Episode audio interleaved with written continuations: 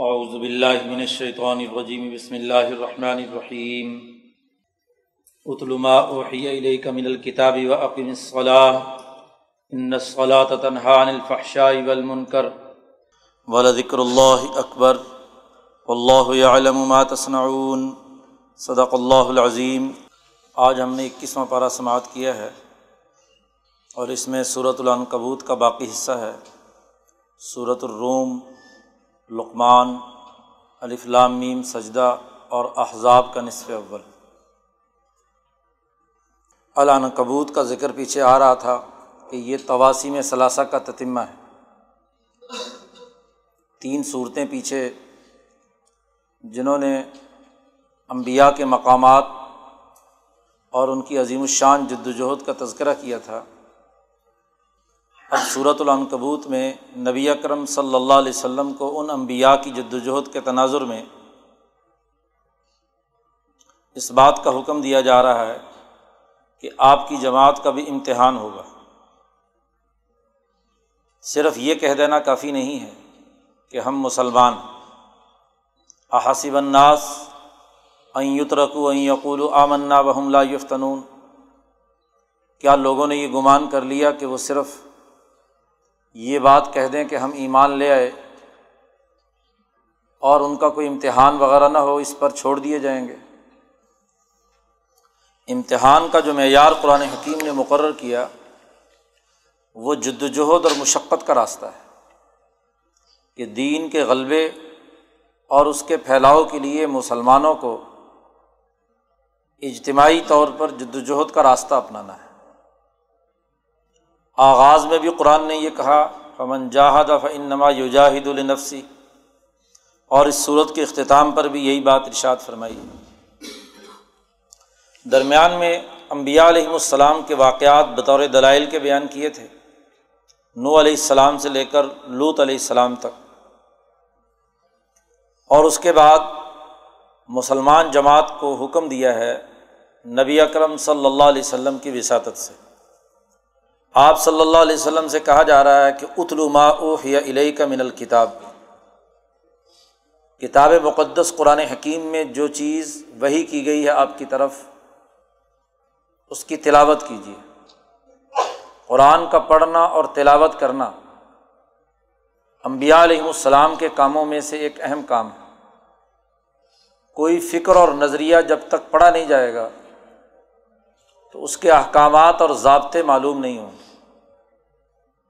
ایسی تلاوت جو کسی معنی اور مفہوم کے بغیر اور غفلت سے کی جائے، اس کا کوئی نتیجہ نہیں نکلتا۔ تلاوت وہی ہوتی ہے جو پوری توجہ سے غفلت کو دور کر کے اور اس عزم اور ارادے کے ساتھ کہ اس میں جو احکامات یا قوانین بیان کیے گئے ہیں، اس پر ہم دل و جان سے ایمان بھی رکھتے ہیں اور عمل بھی کریں گے۔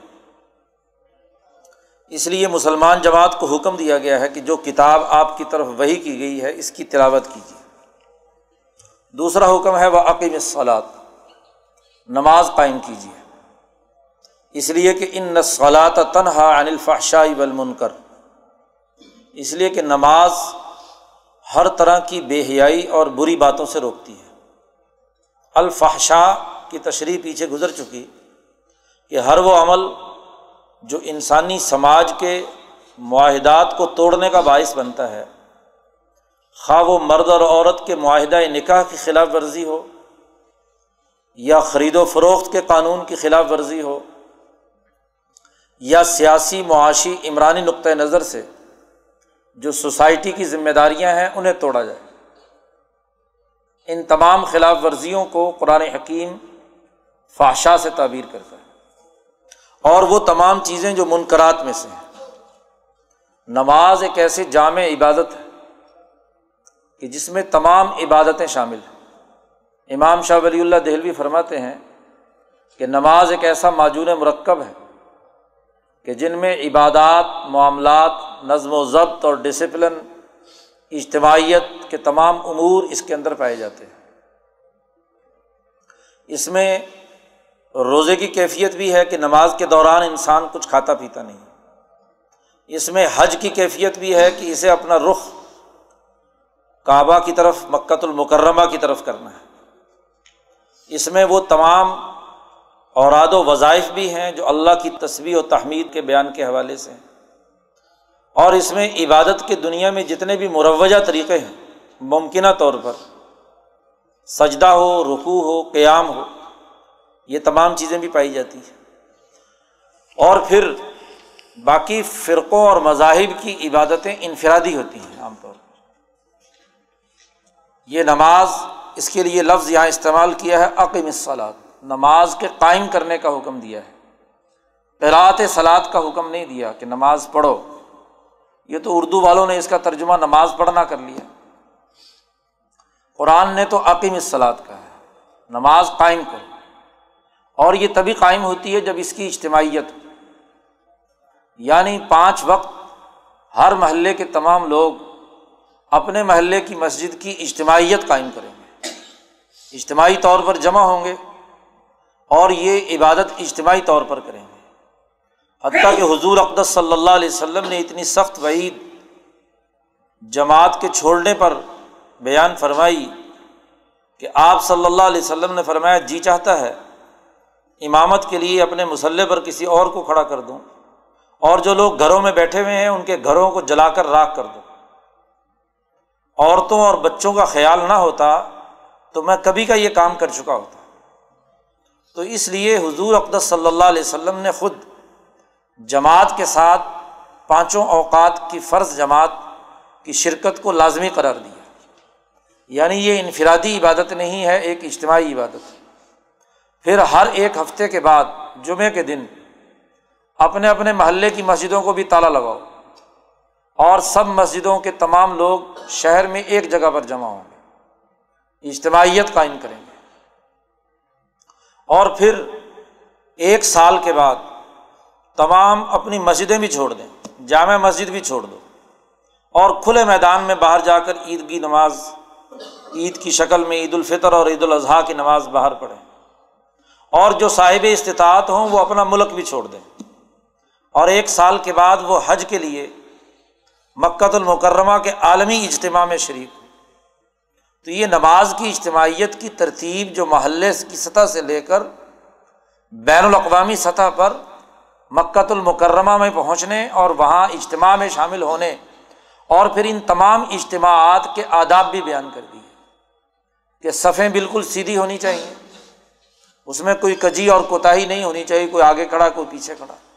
حضور صلی اللہ علیہ وسلم نے بار بار حکم دیا سو صفوف کم کئی لا خالف اللہ بین وجوہ کم اپنی صفوں کو درست کرو۔ کہیں ایسا نہ ہو کہ صفوں کے ٹیڑھے ہونے کی وجہ سے اللہ تعالیٰ تمہارے دلوں کو بھی ٹیڑھا کر دے۔ تمہارے چہروں کے اندر بھی اختلافات پیدا ہو جائیں۔ کسی کا رخ ادھر اور کسی کا رخ ادھر۔ تو اجتماعیت قائم کرنے اور اسے بھی ایک نظم و ضبط اور ڈسپلن کے ساتھ کرنے کا حکم دیا ہے۔ پھر اس نماز کے اندر تنظیم بھی ہے کہ کوئی آدمی نماز میں جو مقتدی ہے اور جس امام کے پیچھے ہے، آپ کی کوئی وظیفہ یا جو عبادت یا دعا پڑھ رہے ہیں، آپ کی مکمل ہوئی ہے یا نہیں؟ امام نے اللہ اکبر کہہ دیا تو آپ کو بھی کیا ہے؟ اللہ اکبر کہہ کر اس کے پیچھے جانا ہے۔ رکوع ہو، سجدہ ہو، قیام ہو تمام میں۔ گویا کہ آپ کا انفرادی پڑھنا تابع ہے امام کے، کہ وہ ایک آواز پر لبیک کہتے ہوئے اس اجتماعیت کے اندر رکوع، سجدہ اور قیام کے لیے اٹھے بیٹھے۔ حتیٰ کہ یہاں تک سختی کی گئی کہ کوئی آدمی امام سے پہلے سجدے سے اپنا چہرہ نہ اٹھائے۔ حضور اقدس صلی اللہ علیہ وسلم نے ارشاد فرمایا کہ جو آدمی امام سے پہلے اپنا سر اٹھا لیتا ہے یا امام سے پہلے سجدے میں پہنچ جاتا ہے، اس کا چہرہ مسق ہو جاتا ہے۔ بلکہ ایک مشہور واقعہ ہے۔ محدث تھے ایک شام میں۔ انہوں نے جب یہ حدیث پڑھاتے رہے کافی عرصہ، تو ایک دفعہ انہوں نے سوچا کہ اس حدیث میں ہے تجربہ تو کر کے دیکھنا چاہیے۔ تو انہوں نے امام سے پہلے یا امام سے تاخیر کے بعد سجدے میں جانے کا ایک دفعہ ارادہ کر لیا اور ایسا عمل کر بھی لیا۔ اور اس کے بعد یقیناً ان کا چہرہ اسی طرح مست ہو گیا۔ اس کے بعد ہمیشہ اپنے شاگردوں کے سامنے پردہ ڈال کر چہرہ دیکھا نہیں جا سکتا تھا۔ اتنی بڑی تبدیلی پیدا ہوئی تو ڈسپلن اور نظم و ضبط کو قائم کرنے کے لیے یہ نماز ایک بہت بڑی اکثیر ہے۔ اور اسی کی تربیت تھی، یہ دراصل تربیت ہے صف بندی اور نظم و ضبط۔ جس صف بندی کی اجتماعیت نے غزبۂ بدر غزبۂ احزاب، بلکہ تمام غزوات میں نبی اکرم صلی اللہ علیہ وسلم کی نئی جنگی حکمت عملی کی وجہ سے کامیابی دی۔ آپ دیکھیے کہ غزبۂ بدر میں حضور صلی اللہ علیہ وسلم نے اپنی فوج کی اسی طرح صف بندی کرائی، جیسے نماز میں کراتے ہیں۔ روایات میں آتا ہے کہ حضور اقدس صلی اللہ علیہ وسلم جب غزبۂ بدر کے لیے لوگوں کو کھڑا کر رہے تھے تو تیر ایک آپ کے ہاتھ میں تھا، نیزا۔ وہ صف میں سے گزرتے جا رہے تھے۔ اور جو آدمی آگے یا پیچھے کھڑا ہوتا تھا، اس کو اس تیر سے اشارہ کر کے پیچھے کی طرف کرنے کی کوشش کرتے تھے۔ ایک صحابی جن کے بدن پہ کپڑے نہیں تھے، وہ تھوڑا سا آگے بڑھے ہوئے سب سے کھڑے تھے۔ تو حضور نے اپنا نیزا اس کے پیٹ پر لگایا اور کہا کہ پیچھے ہٹو، سب سیدھی کرو۔ بعد میں حضور کو احساس ہوا کہ ننگا پیٹ تھا، پتہ نہیں یہ نیزا اس کے پیٹ میں چبھا ہوگا، تکلیف ہوئی ہوگی۔ تو حضور نے اسے کہا کہ تم بھی یہ نیزا میرے مار لو، کیونکہ مجھے، میں نے تمہیں تکلیف دی ہے۔ اس نے کہا جی ایسے نہیں، میرا پیٹ ننگا تھا، آپ کے پیٹ پر کپڑا ہے۔ تو آپ پہلے پیٹ ننگا کریں تاکہ میں ننگے پیٹ پر ماروں۔ حضور نے پیٹ ننگا کیا تو اس نے آگے بڑھ کر چوم لیا حضور کا، جس میں اقدس۔ تو صف بندی کو درست کرنے کے لیے حضور صلی اللہ علیہ وسلم نے خود حضبۂ بدر میں تنظیم اور نظم و ضبط کا پورا پورا اہتمام کیا۔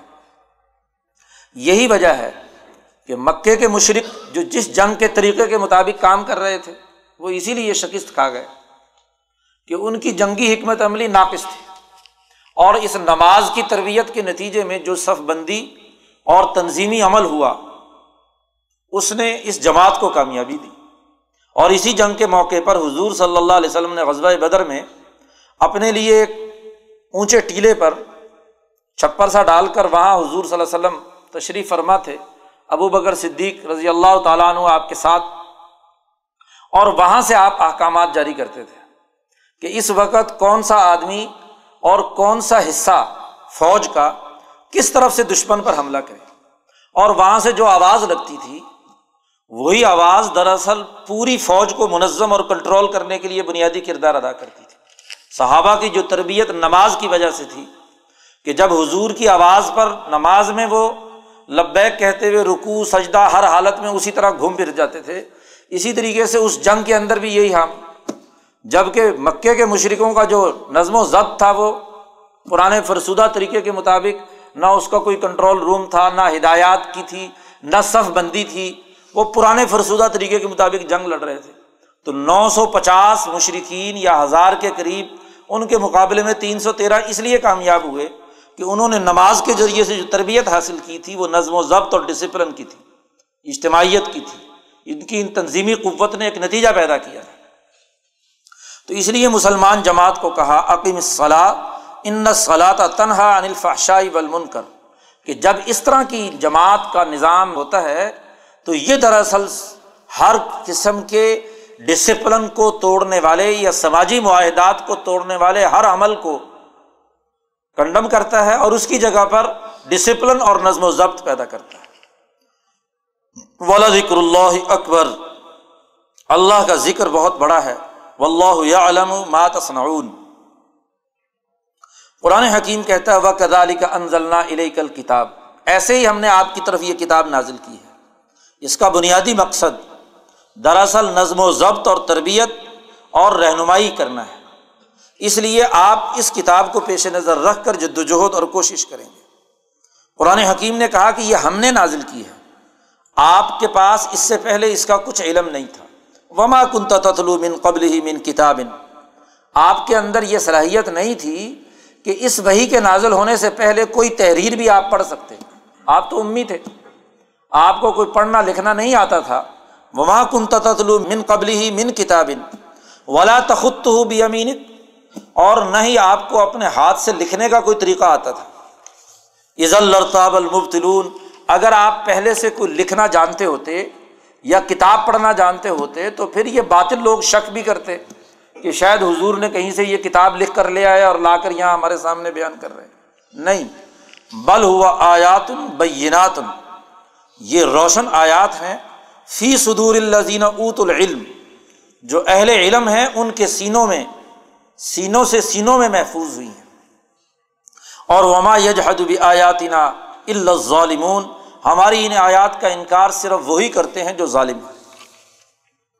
قرآن حکیم نے پھر اس بات کا بھی یہاں پر واضح طور پر اعلان کر دیا کہ آپ اس بات کو بھی کہہ دیجیے کہ کفا بلّہ بینی و بین کم شہیدہ میرے اور تمہارے درمیان اللہ گواہ ہے۔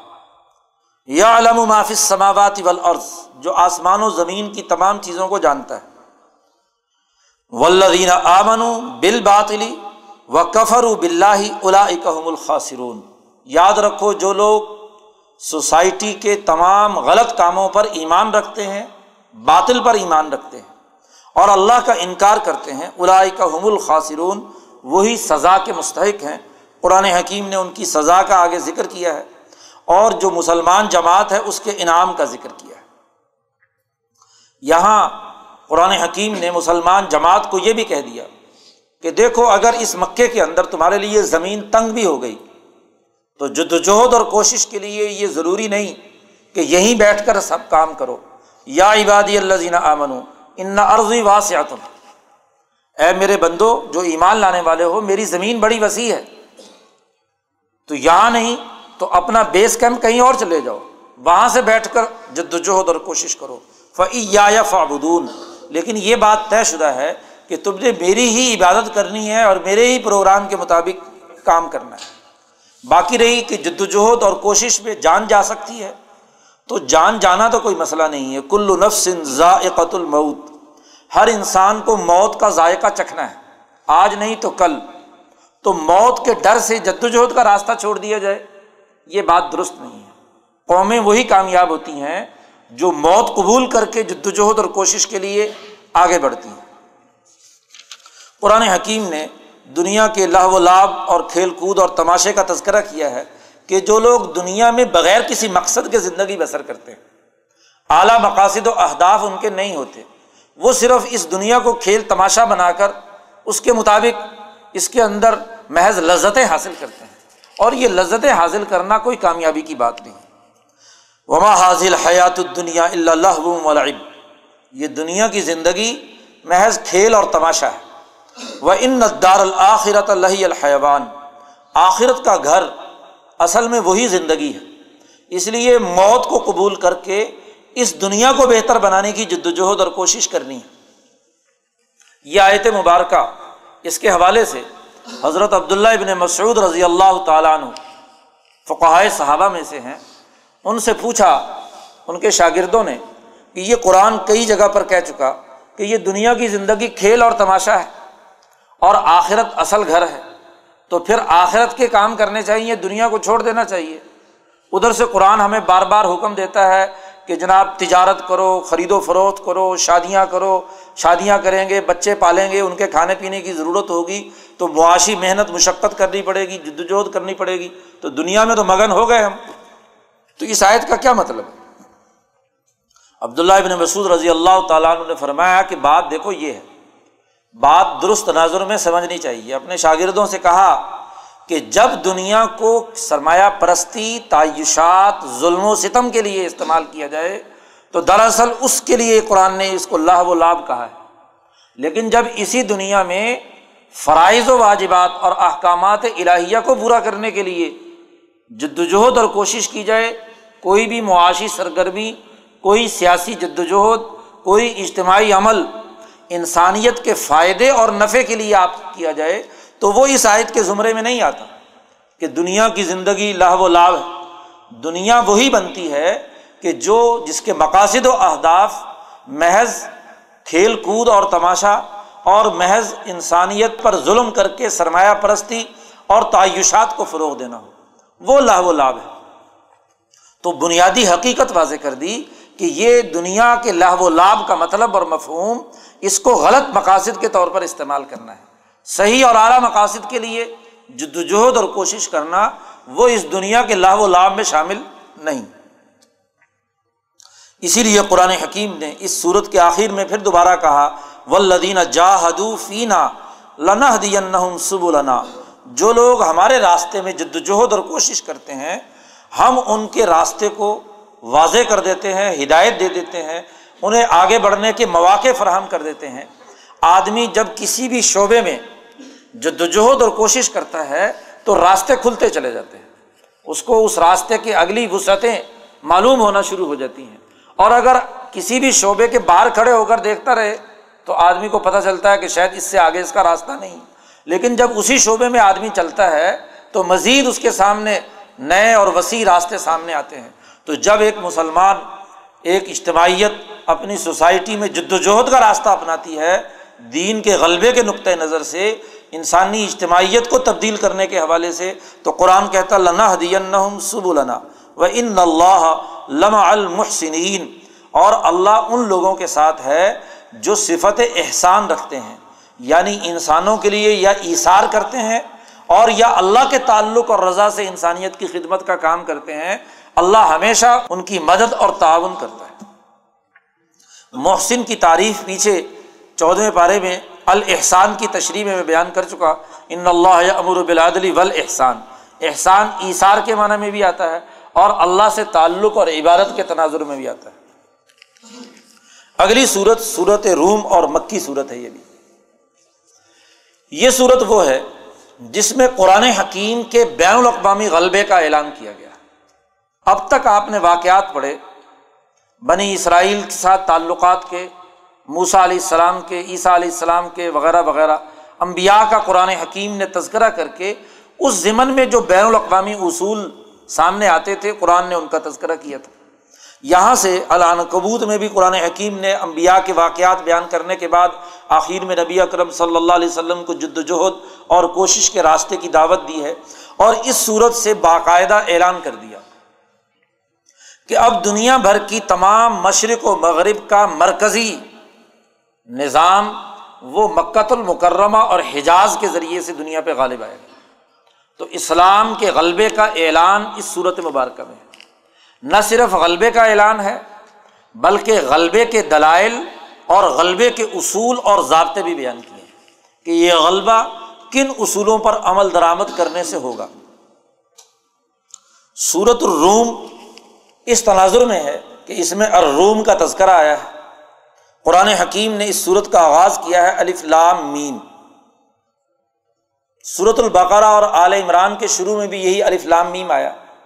وہاں خلافت کے غلبے یعنی بین الاقوامی غلبے کے تناظر میں الف لام میم نام تھا صورت البقرہ کا۔ یہاں مولانا سندھی کہتے ہیں کہ یہاں بھی الف لام میم دراصل اس بات کا اعلان ہے کہ یہ اجتماعیت جو محمد الرسول اللہ صلی اللہ علیہ وسلم نے قائم کی ہے یہ دنیا میں بین الاقوامی انقلاب کا مرکز اجتماعیت بنے گی۔ یہاں بھی اجتماعیت کا مرکز اس کے ذریعے سے قائم ہوگا۔ اب دنیا کی دو طاقتیں تھیں۔ اس زمانے میں ایک روم اور ایک فارس۔ کس طرح ایران اور ایک کیسر روم۔ تو قرآن نے کہا کہ اب بین الاقوامی انقلاب کے مرکز ان دونوں میں سے کوئی نہیں ہوگا۔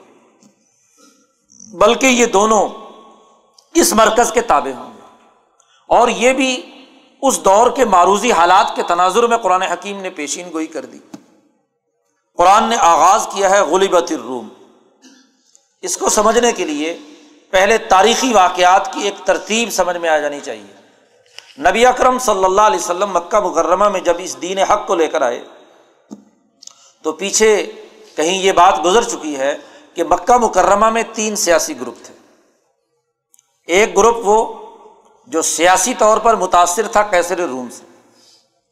اور اس کے ساتھ تعلقات کی وجہ سے اپنے نظام پر مکے کے حکومتی نظام میں وہ حکومت جو قصی ابن کلاب کے زمانے سے تقریباً تین سو سال سے مکہ پہ حکمران تھی، اس حکومت کے بہت سے اراکین متاثر تھے کیسر روم سے۔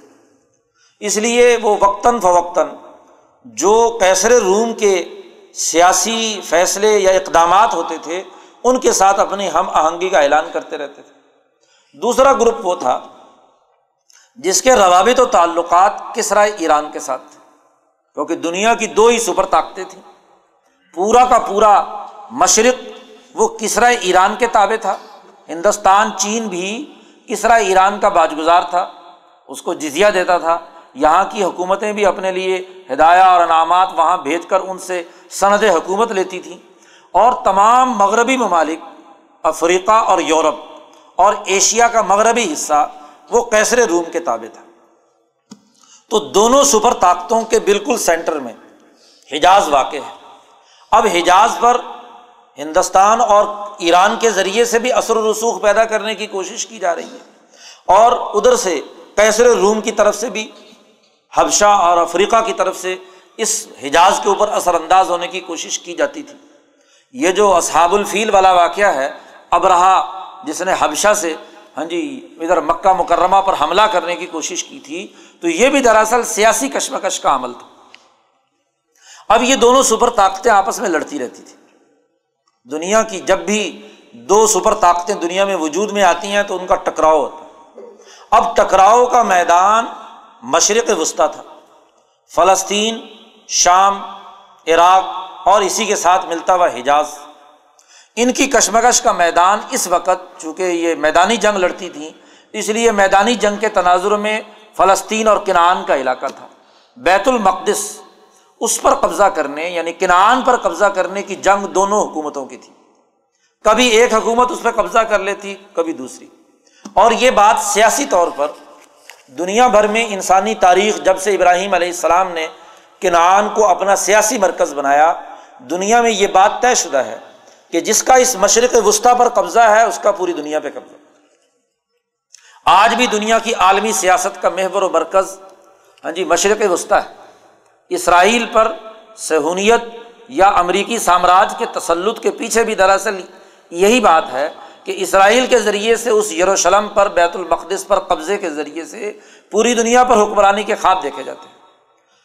چنانچہ اس زمانے میں بھی یہ کیسر روم اور کسرا ایران کے درمیان یہ کشمکش تھی۔ اب ہوا یہ کہ اس جنگی کشمکش کی وجہ سے جو حضور صلی اللہ علیہ وسلم سے تقریباً سو سال پہلے سے ان کے درمیان شروع ہوئی تھی، اسی کے نتیجے میں یہ مکہ مکرمہ کا تجارتی راستہ بحال ہوا۔ کیونکہ تاجروں کو تو امن کی حالت میں اپنا مال تجارت ایک جگہ سے دوسری جگہ منتقل کرنا ہوتا ہے۔ جہاں یا جس جس خطے میں لڑائی شروع ہو جائے، جنگی حکمت عملی آ جائے، تو وہاں تجارتی قافلے نہیں گزرتے۔ تجارت اور اقتصادی ترقی کے لیے ضروری ہے کہ امن ہو۔ تو جب یہ میدان جنگ بن گیا، تو جو اقتصادی شہرگ پوری دنیا میں چین، ہندوستان سے ہوتی ہوئی، ایران، تہران، بغداد ہاں جی دمشق اور فلسطین اور بحیرہ روم اور پھر آگے ہاں جی براکش تک، یہ ایک تجارتی قافلوں جو مشرق و مغرب کے درمیان رابطوں کا ذریعہ تھا، اب اگر اس کے سینٹر میں مشرق وسطی میں ہر وقت جنگ ہو رہی ہو، کبھی ایرانیوں کی اور کبھی کیسر روم آپس میں ایک دوسرے سے لڑ رہے ہوں، تو قافلے اس راستے سے نہیں جا سکتے۔ اس لیے قافلوں نے ایک نیا راستہ تلاش کر لیا کہ وہ یہاں ہندوستان کے ساحلوں سے، بلوچستان اور ان علاقوں سے، یہاں سے کشتیوں میں بیٹھتے سیدھا یمن، عدن یمن، اور یمن سے کیا ہے؟ یا تو بحیرہ احمر کے اندر، اور بحیرہ احمر نہیں تو مکہ، جدہ سے یعنی مکہ کے راستے سے بحیرہ احمر کے ساتھ ساتھ، بحیرہ احمر کے ساتھ ساتھ ہی مکہ ہے، یمبو ہے، اور پھر اس کے بعد آگے مدینہ منورہ ہے، اور اسی طرح آگے مصر تک۔ تو تجارتی قافلے اس راستے سے جاتے تھے۔ تو مکہ مرکز بن گیا، اور اسی مرکز پر ابراہ قبضہ کرنا چاہتا تھا۔ لیکن ناکام ہوا، تو قریش کی سیاسی طاقت سامنے آ گئی۔ قریش کی سیاسی طاقت کا اظہار قرآن نے صورت القریش میں کیا ہے۔ لیلاف قریشن ایلافہم رحلت الشتائی وصیف ایک گرمیوں کا سفر اور ایک سردیوں کا سفر، اور اس کے نتیجے میں خود مکہ۔ سیاسی حوالے سے اتنا طاقتور ہو گیا کہ وہاں اقتصادی سرگرمیاں یا خوشحالیوں نے مکے کی حکومت کو مضبوط بنا دیا۔ اب مکے میں بازار لگتے تھے، خاص طور پر مینا کا یہ بازار، یہ اس زمانے میں تیس میل لمبا بازار بھی لگا کرتا تھا۔ یعنی تمام ہندوستان اور ایران کے قافلے بھی وہاں پہنچ جاتے۔ اور اسی طرح یورپ اور افریقہ کے قافلے بھی مال لے کر وہاں پہنچتے۔ تبادلہ یہاں اشیا کا ہونے کے لیے تو تیس تیس میل لمبے بازار، یہ سوکھ اوقاز ظلمجاز المجنا یہ تین بڑے بڑے بازار تھے مکے کے اندر جو پچھلے سو سال سے لگتے رہ رہے تھے، جس کی وجہ سے قریش کی اقتصادی طاقت مضبوط ہوئی۔ اور جب اقتصادی طاقت مضبوط ہوئی اور ادھر سے اصحاب الفیل کو شکست ہوئی تو اس کے نتیجے میں قریشیوں کی سیاسی طاقت بھی مضبوط ہو گئی۔ کہ لوگوں میں رو پیدا ہو گیا کہ یہ مکہ تو بڑے مقدس جگہ ہے کہ یہاں جو بھی حملہ آور ہوتا ہے اس کو شکست ہو جاتی ہے۔ ہاتھی بھی کیا ہے اپنے ہی لوگوں کو رونتے ہوئے، تباہ و برباد کرتے ہوئے یہاں سے گزر گئے۔ تو مکے کا روب پیدا ہونے کی وجہ سے اس کی ایک سیاسی طاقت بن گئی۔ اب یہ ایک تجارتی راستہ چل رہا ہے۔ یہ اس جنگ کی وجہ سے۔ اب یہ جنگوں کا جو ماحول ہے، یہ مسلسل بڑھتے بڑھتے حضور اقدس صلی اللہ علیہ وسلم کا جب زمانہ آیا تو اس زمانے میں یہ جنگیں عروج پہ پہنچ گئی۔ سن چھ سو سولہ عیسوی۔ چھ سو دس عیسوی میں نبی اکرم صلی اللہ علیہ وسلم پر پہلی وہی آئی۔ ہے پانچ سو ستر عیسوی میں حضور کی ولادت مبارکہ ہے۔ اور چالیس سال کی عمر میں چھ سو دس میں حضور صلی اللہ علیہ وسلم پر پہلی وہی آئی ہے۔ اور چھ سات سال کا عرصہ گزرتا ہے کہ چھ سو سولہ میں یہ جو دونوں سپر طاقتیں ٹکرائی آپس میں، تو اس کے نتیجے میں قرآن حکیم نے ذکر کیا، ایک تاریخی حقیقت بیان کی کہ غلبت الروم۔ کہ رومیوں کو شکست ہو گئی۔ روم ان کے قبضے سے بیت المقدس نکل گیا۔ یروشلم اور یہ مشرق وسطی کا پورا علاقہ بحیرہ روم تک یہ سارا کا سارا چھن کر کسرا ایران کے پاس چلا گیا۔ اب جب یہ واقعہ وقوع پذیر ہوا تو مکے میں کھلبلی مچ گئی۔ مکے کی جو سیاسی طاقتیں کسرا ایران کے ساتھ تھیں وہ بڑی خوش کہ دیکھو جی ہمارا گروپ جو ہے وہ کامیاب ہو گیا۔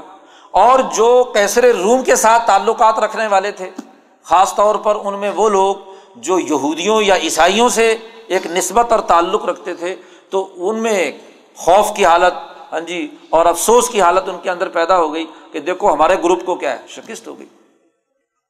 اب یہ دو گروپ خوشی اور اس کے اندر ہے مسلمان کیا کریں؟ مسلمانوں کی جو اجتماعیت نبی کرم صلی اللہ علیہ وسلم نے قائم کی، اس کی حالت کیا ہوگی؟ اب مسلمان اس حالت کے اندر ہیں کہ انہیں اپنی سیاسی رائے قائم کرنے کے اندر ہاں جی مشکل پیش آ رہی کہ اب ہم کیا کریں؟ ہم چونکہ نبی اکرم صلی اللہ علیہ وسلم کا پیغام حنیفیت کا تھا کہ نہ لا شرقیہ بلا غربیہ، نہ کیسر نہ کسرا، ہم تو ابراہیمی تحریک کے جو اصل اصول ہیں اور مکے کی اپنی مرکزیت کی بنیاد پر اپنی اجتماعیت قائم کریں گے، ہم ان دونوں کی ہار جیت کے اندر کسی کے ساتھ فریق نہیں بنیں گے۔ تو قرآن حکیم نے اس موقع پر ایک پیشین گوئی کی۔ اور وہ پیشین گوئی یہ تھی کہ غلی الروم، قرآن نے آغاز اس صورت کا کیا غلی الروم کہ رومی لوگ شکست کھا گئے۔ فی عدن العرض قریب کی زمین میں۔ قریب کی زمین سے مراد بیت المقدس کنان رومیوں کی اصل مرکز تو کیا تھا؟ قسطنطنیہ۔ اور پھر یہ پیچھے کا، روم کا سارا کا سارا علاقہ یونان اور افریقہ پر ان کا قبضہ تھا۔ وہاں تو ظاہر ہے کہ ان کی حکومت تھی۔ لیکن جو ابراہیمی تحریک کا ایک مرکز، جو اسرائیلی تحریک کا مرکز تھا بیت المقدس، اس پر پہلے ان عیسائیوں کا قبضہ تھا، وہ شکست کھا گئے۔ قرآن نے کہا وہ ممباد غالب سیغلبون وہ کچھ عرصے بعد غالب آ جائیں گے۔ سیغلبون ان قریب وہ غالب آ جائیں گے۔ اور اس کے لیے قرآن نے ذکر کیا، تعداد کا فی بز سنین، چند سالوں میں۔ بزا عربی میں استعمال کیا جاتا ہے تین سے نو سالوں کے درمیانی عرصے کو۔ تو قرآن نے کہا سیغ لبونا فی بز سنین چند سالوں میں یعنی آٹھ نو سالوں میں یہی رومی لوگ دوبارہ اس بیت المقدس پر غالب آ جائیں گے۔ قرآن نے یہ بات اشاد فرمائی اور اس کے بعد فرمایا لاہ امرو من قبل و بادو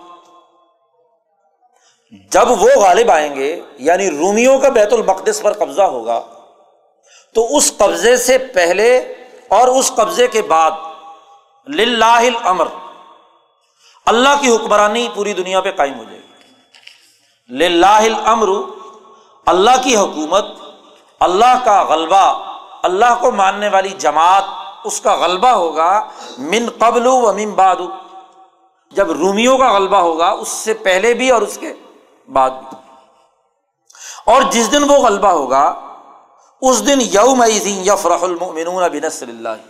اس دن مسلمان خوش ہوں گے اللہ کی نصرت اور فتح کی وجہ سے۔ اللہ جو ان کو نصرت دے گا، اس نصرت کے موقع پر مسلمان اس وقت خوش ہوں گے۔ اب بعض مفسرین نے یہاں یہ بات اڑانے کی کوشش کی کہ چونکہ عیسائی اہل کتاب ہے اور وہ مغلوب ہوئے تھے اس لیے مسلمانوں کو بھی بڑی تکلیف ہوئی اس کی، ان کی مغلوبیت کی، کسرا ایران کے مقابلے پر۔ اور جب یعنی ان عیسائیوں کو غلبہ حاصل ہوگا تو اس دن مسلمان خوش ہوں گے۔ کچھ لوگوں نے یہ تفسیر کرنے کی کوشش کی۔ اور خاص طور پر یہ تفسیر، یہاں یہ جو اردو دان تھے، انگریز کے تسلط تھا ہندوستان پہ، تو اس زمانے میں غلامی کے زمانے کی جو تفسیریں لکھی گئیں، ان میں یہ تاثر پیدا کرنے کی کوشش کی گئی کہ چونکہ عیسائی اہل کتاب ہیں اور چونکہ اسرائیلی تحریک کے لوگ ہیں، مسلمانوں کے ساتھ یہ آپس میں کسی نہ کسی درجے میں ملتے ہیں اور اس کے مقابلے میں جو کسرا ایران ہے، وہ چونکہ دہریے ہیں اور وہ آتش پرست ہیں، تو ان کے مقابلے میں مسلمان ان کی طرف زیادہ ہیں۔ تو ان کے غلبے پر مسلمان خوش ہوں گے۔ یہ تفسیر قطعی طور پر غلط ہے۔ قرآن حکیم کا سیاق و سباق اور پورا کا پورا ربط اس حقیقت کی نشاندہی کرتا ہے کہ مسلمانوں کے غلبے پر مسلمانوں کی خوشی کی بات ہے۔ عیسائیوں کے غلبے پر خوشی نہ خوشی کا تو کوئی مسئلہ نہیں۔ قرآن حکیم نے یہاں کہا سیغ لبون فی بزعی سنین اور اگر ہم تاریخی ترتیب بھی دیکھیں، تو تاریخی ترتیب بھی یہ ہوئی۔ سن چھ سو سولہ عیسوی میں رومیوں کو شکست ہوئی۔ اور پھر تیرہ مارچ سن چھ سو چوبیس عیسوی سترہ رمضان سن دو ہجری کو غزوہ بدر ہوا ہے۔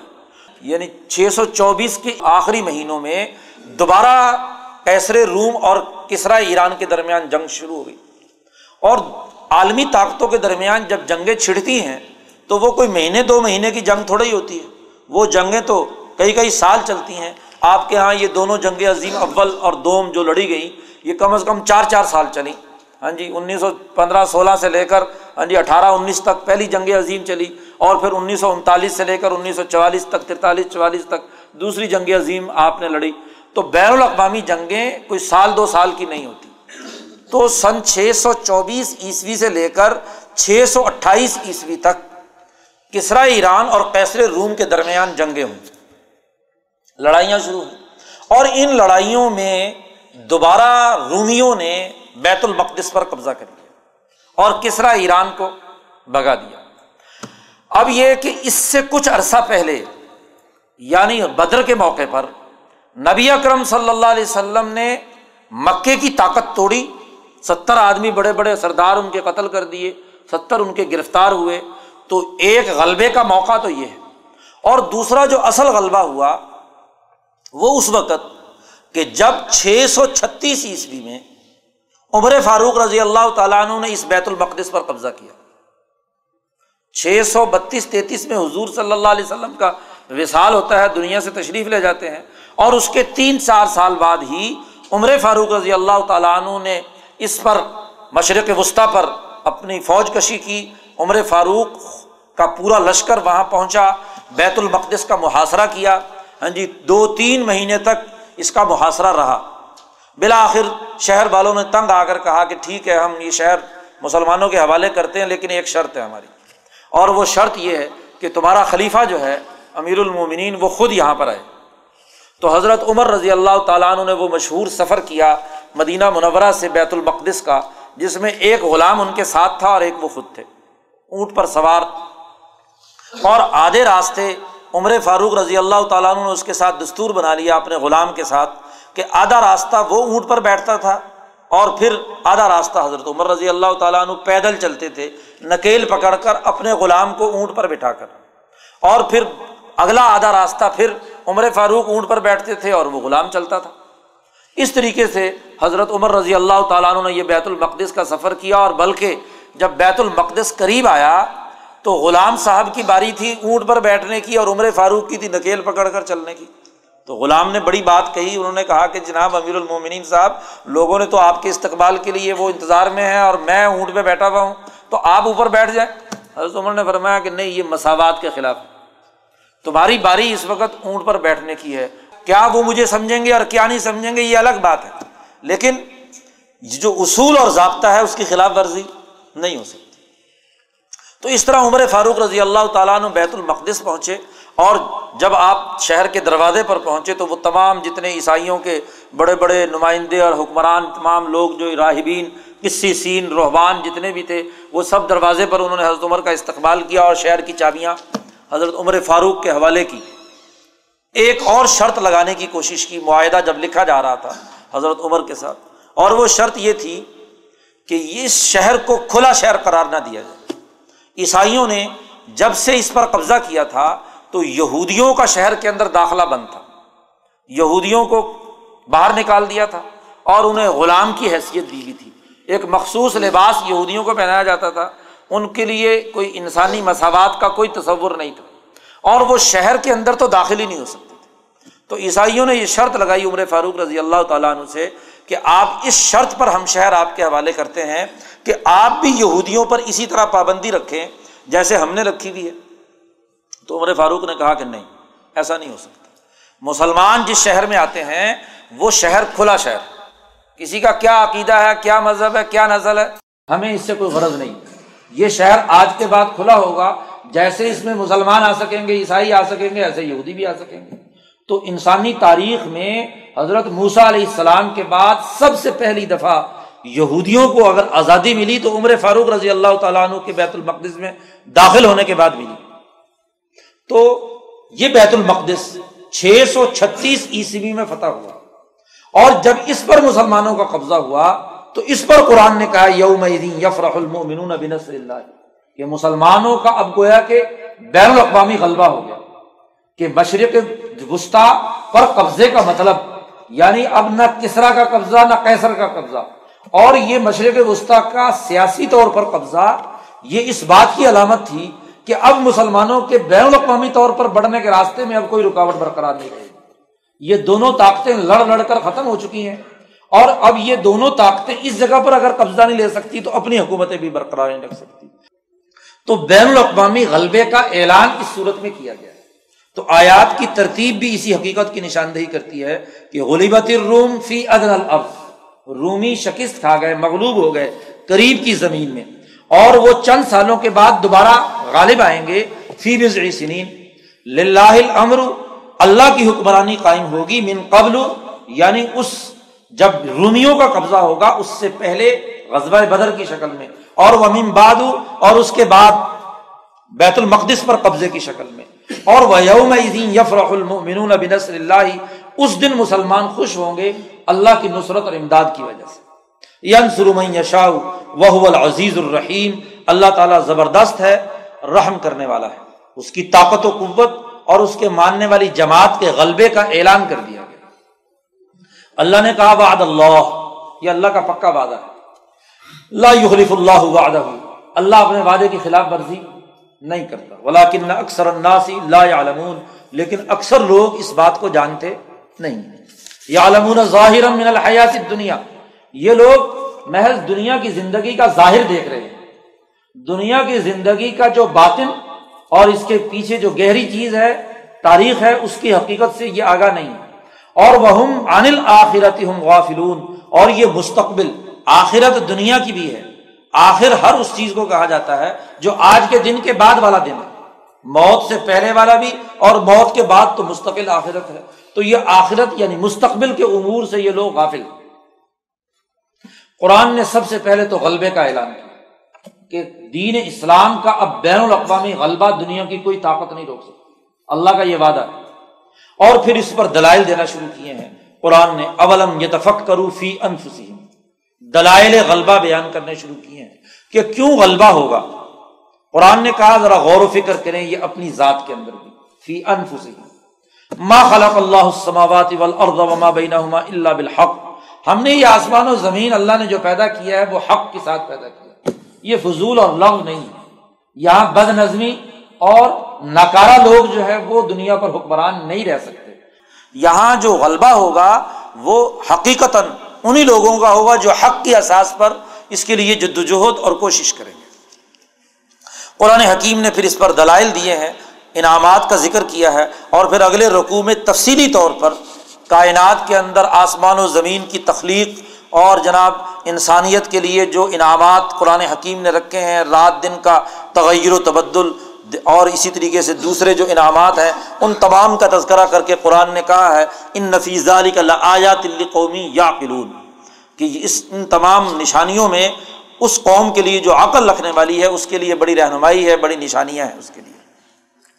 تو قرآن حکیم نے کائنات کے مجموعی مطالعے اور اس کے بنائے ہوئے نظام کے تناظر میں غلبے کے دلائل دیے ہیں کہ جب وہاں اللہ کا نظام غالب ہے تو اب انسانی سوسائٹی میں بھی جو اللہ کا قانون کتاب مقدس کی شکل میں آیا ہے، یہی غالب آئے گا۔ اس کے بعد قرآن حکیم نے اصول غلبہ بیان کیے ہیں۔ فعقم وجہ کا لدین حنیفہ۔ غلبے کا پہلا اصول یہ ہے کہ آدمی اپنے نظریے میں یکسو ہو، ذہنی انتشار میں مبتلا نہ ہو۔ فعقم وجہ کا لدین حنیفہ۔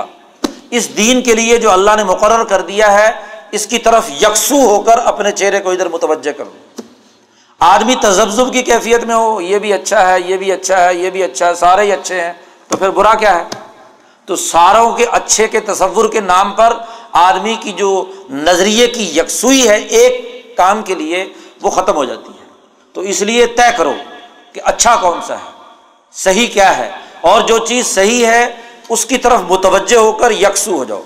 فعقیم وجہ کا لدین حنیفہ فطرت اللہ فطر الناس علیہ انسان کی فطرت یہی ہے کہ جب وہ کوئی کام کرنے چلتا ہے، تو خوب سوچ و بچار اور فطری طور پر غور و فکر کر کے جب اس بات کا تعین کر لیتا ہے کہ یہی بات صحیح ہے، تو پھر اس کے پیچھے چلتا ہے۔ تو فطرت کے اصولوں کے تحت جو بنیادی حقیقت ہے، اس کی طرف یکسو ہو جاؤ۔ اپنے اس شعبے میں، اپنے اس کام میں کسی قسم کے ذہنی انتشار میں مبتلا مت دوسری بات منی بھی نہ اسی اللہ ہی کی طرف متوجہ رہو۔ جب اللہ کے دین کے غلبے کے لیے کام کرنا ہے اور اسی کی طرف یکسو ہونا ہے، تو انابت ار اللہ اللہ کی طرف رجوع کرنے والے لوگ۔ و تقو تقوا اختیار کرو۔ تقوا اس کی تعریف کئی دفعہ گزر چکی۔ کہ عادل و ظلم کے درمیان فرق و امتیاز اور عادل کا نظام غالب کرنا، ظلم کے نظام کو ختم کرنا اللہ کی رضا کے لیے۔ وہ عقیم الصلاطہ اور نماز قائم کرو۔ اور ولا تکون من المشرقین مشرقین کی طرح مت ہو۔ کون مشرق قرآن نے کہا، من الدین فرقو دین ہوں وقان شیعہ۔ وہ لوگ جنہوں نے اپنے دین کو تقسیم کر دیا، ٹکڑے ٹکڑے بنا دیا۔ اور وقان شیعہ اور خود شیعہ بن گئے۔ شیعہ کسے کہتے ہیں؟ عربی میں لفظ شیعہ کا مطلب ہوتا ہے فرقہ واریت کو فروغ دینے والا، ٹکڑوں میں تقسیم ہونے والا۔ ایک فرقے کو شیعہ کہا جاتا ہے۔ شیعہ جمع ہے یہاں پر کہ وہ کئی فرقے بن گئے۔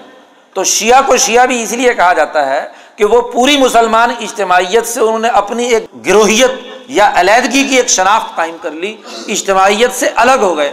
اس لیے ان کو لفظ شیعہ سے تعبیر کیا جاتا ہے۔ تو قرآن کہتا ہے وہ لوگ جنہوں نے دین کو تقسیم کر دیا ٹکڑے ٹکڑے کر دیا اور فرقہ واریت کے اندر مبتلا ہو گئے۔ کل حزب بما لدیہم فرحون۔ اور پھر ہر ایک گروپ جو کچھ اس کے بعد کچھ خود ساختہ تصورات یا اعمال ہیں، اس پر وہ خوش ہو رہا ہے، بہت مطمئن ہے کہ میں بہت اچھی بات پر ہوں، بہت اچھی سوچ ہے، بہت اچھا کام ہے۔ قرآن حکیم نے کہا کہ نہیں، ایسا نہیں۔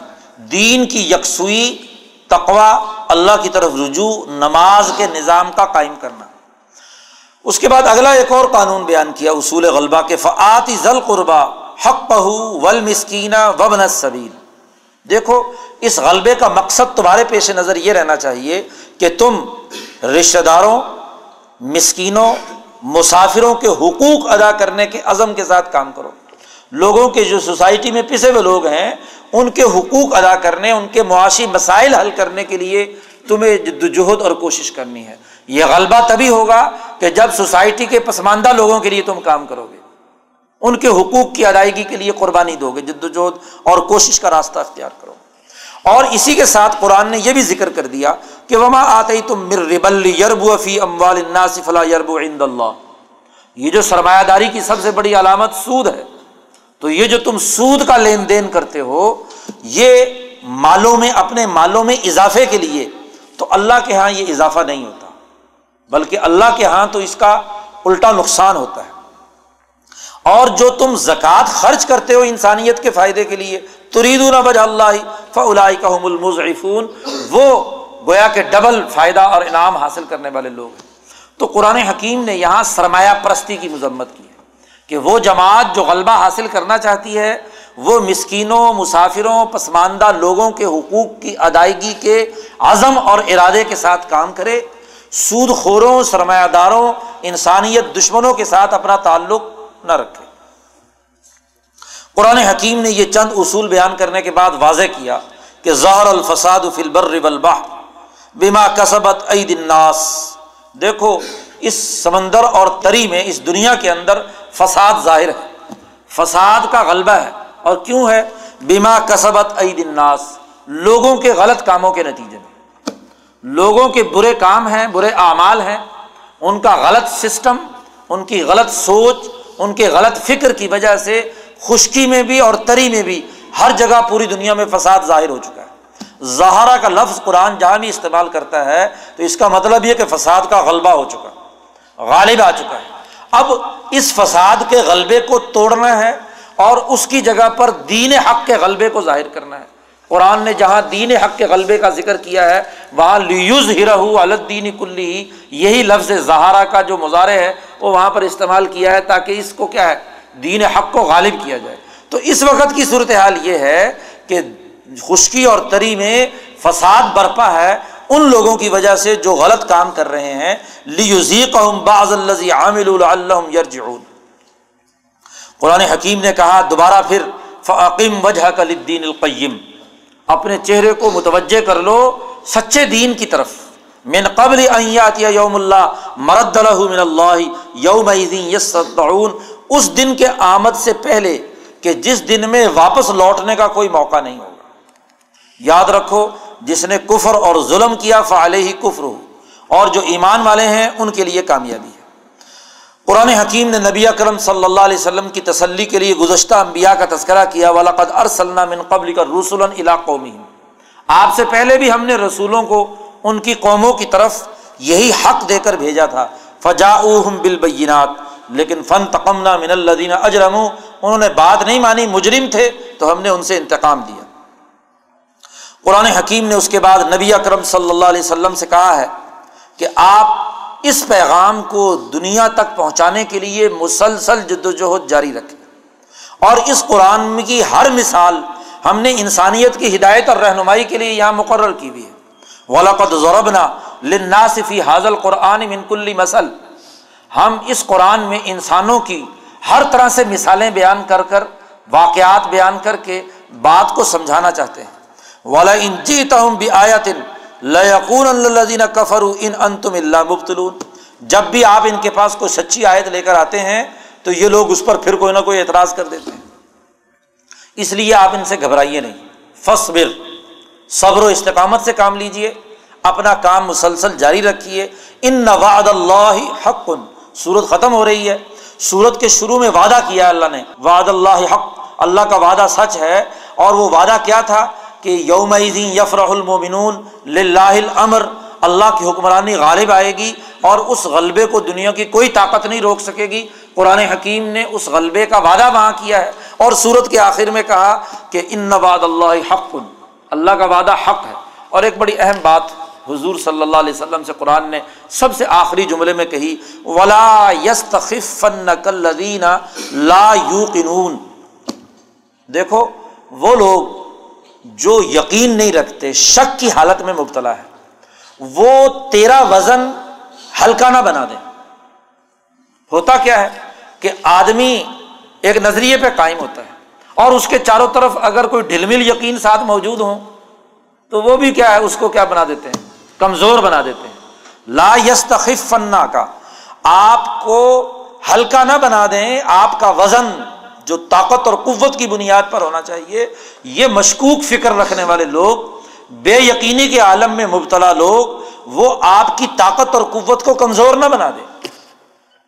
آدمی کی پارٹی کے اندر کمزور لوگ موجود ہوں، ٹیم کے اندر پھس پھسے لوگ موجود ہوں، جن کے اندر یقین نام کی کوئی کیفیت نہ ہو کہ پتہ نہیں یہ سچ ہے، پتہ نہیں یہ غلط ہے، صحیح ہے ہاں جی اسی حالت کے اندر ہوں۔ تو دیکھو، ایسے لوگوں کو نکال دو۔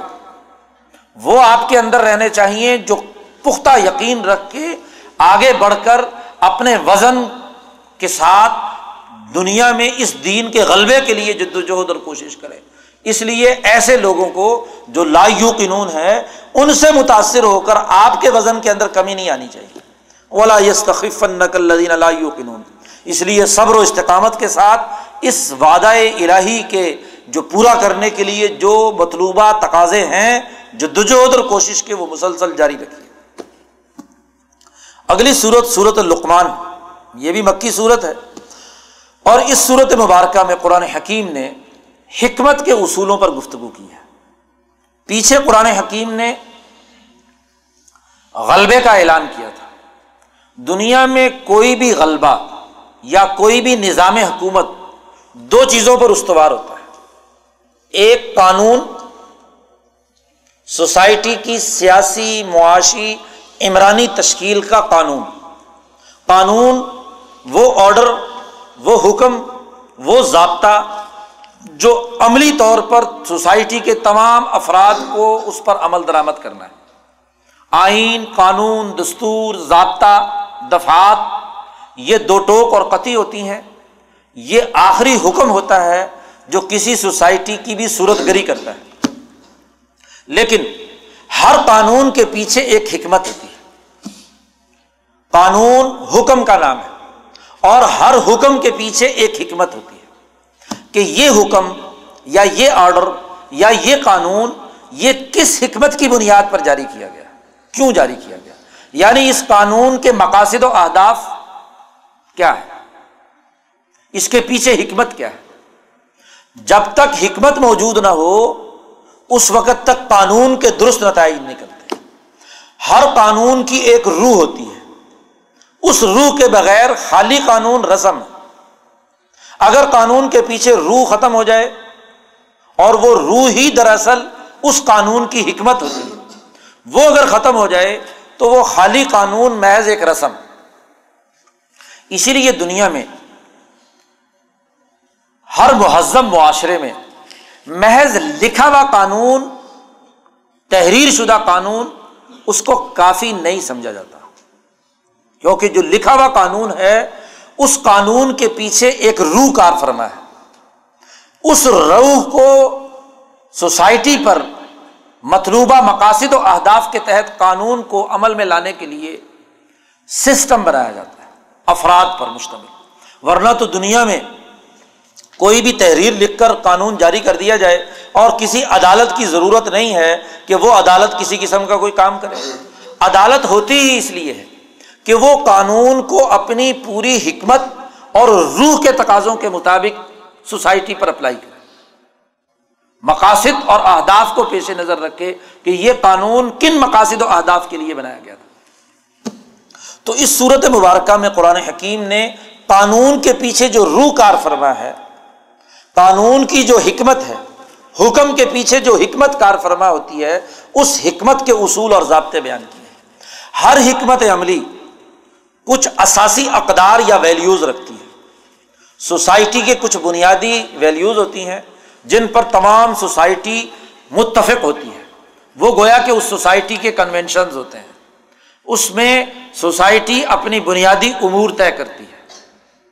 اب ایسے سوسائٹی میں اگرچہ تحریری آئین نہ بھی ہو، وہ جو ویلیوز ہوتی ہیں، وہی دراصل حکمت عملی ترتیب دینے اور حکمت عملی کی اساس پر حکم اور آرڈر جاری کرنے کا کام کرتی دنیا کے ایسے بہت سے معاشرے ہیں جن میں کوئی تحریری آئین نہیں۔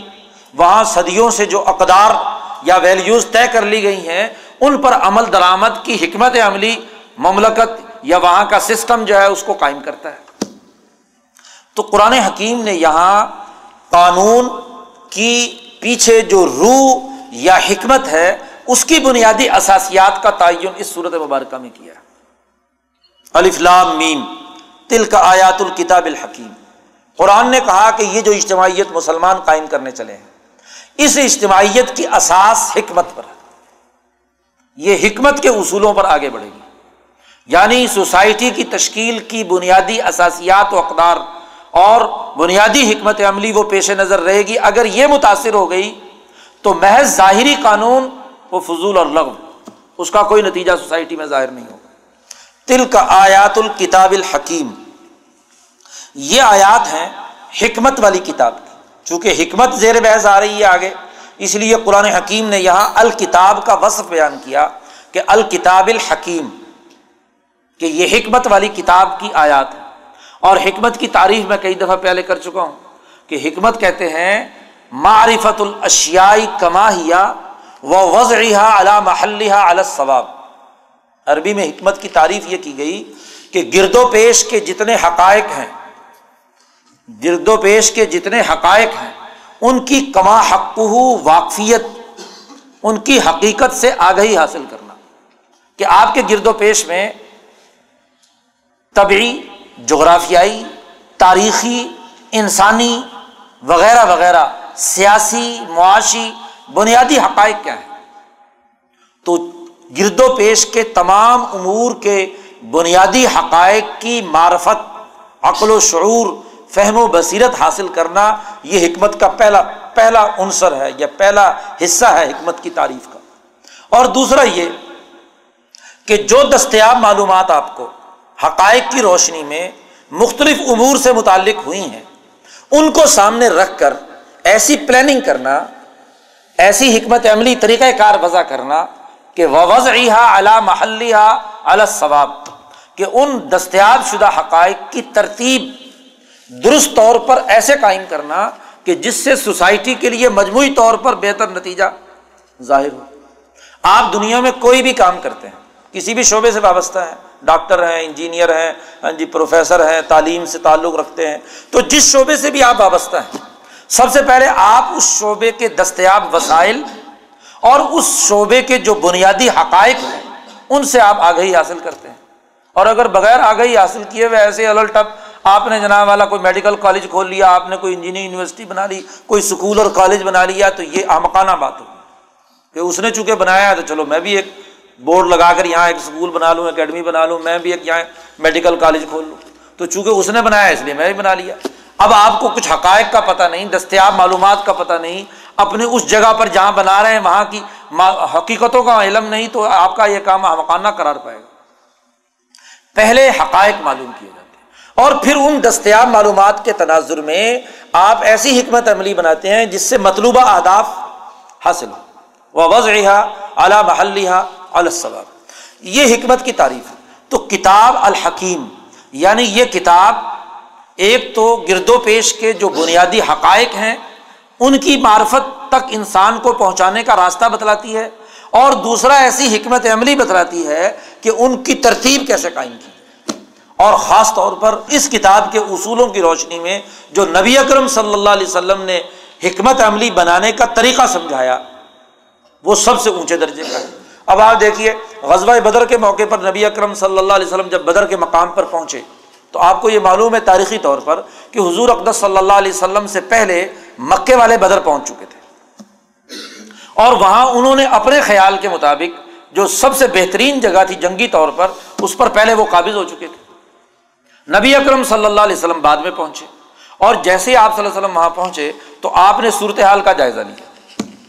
حقائق دریافت کیے۔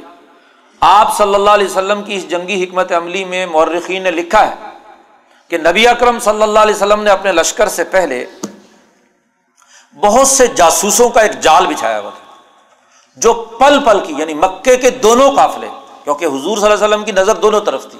ابو سفیان کا قافلہ شام سے آ رہا تھا مکہ جانے کے لیے، اور وہ بحیرہ احمر کے ساتھ ساتھ گزر رہا تھا۔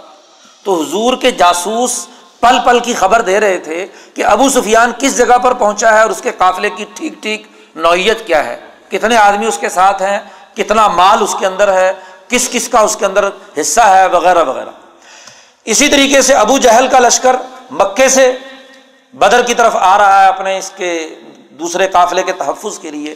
تو اس کی بھی پل پل کی خبر نبی اکرم صلی اللہ علیہ وسلم کو ہو رہی تھی کہ اس وقت مکے والے کہاں ہیں، کتنے افراد ہیں، کیا افرادی قوت ہے، کیسے، وغیرہ وغیرہ معلومات۔ حتیٰ کہ کچھ جو مکے والوں کے غلام آپ صلی اللہ علیہ وسلم کے آگے جانے والے سرایہ نے گرفتار کر کے حضور کے پاس لائے تو حضور نے ان سے جو سوال و جواب کراس کوشچننگ کی، اس کے نتیجے میں بہت سے مزید حقائق معلوم ہوئے، جس سے حضور کو اپنی حکمت عملی بنانے میں بہت کیا ہے، کارآمد معلومات سامنے آئیں۔ تو ان تمام حقائق کا ادراک کر کے آپ نے اس پورے جنگی نقشے کو دیکھ کر کیا ہے، ایک نئی حکمت عملی ترتیب دی۔ دنیا بھر کی تمام جنگی اکیڈمیوں میں ہاں جی یہ بدر کی جو حکمت عملی، جنگی حکمت عملی ہے، یہ باقاعدہ فوجی جرنلوں کو پڑھائی جاتی ہے۔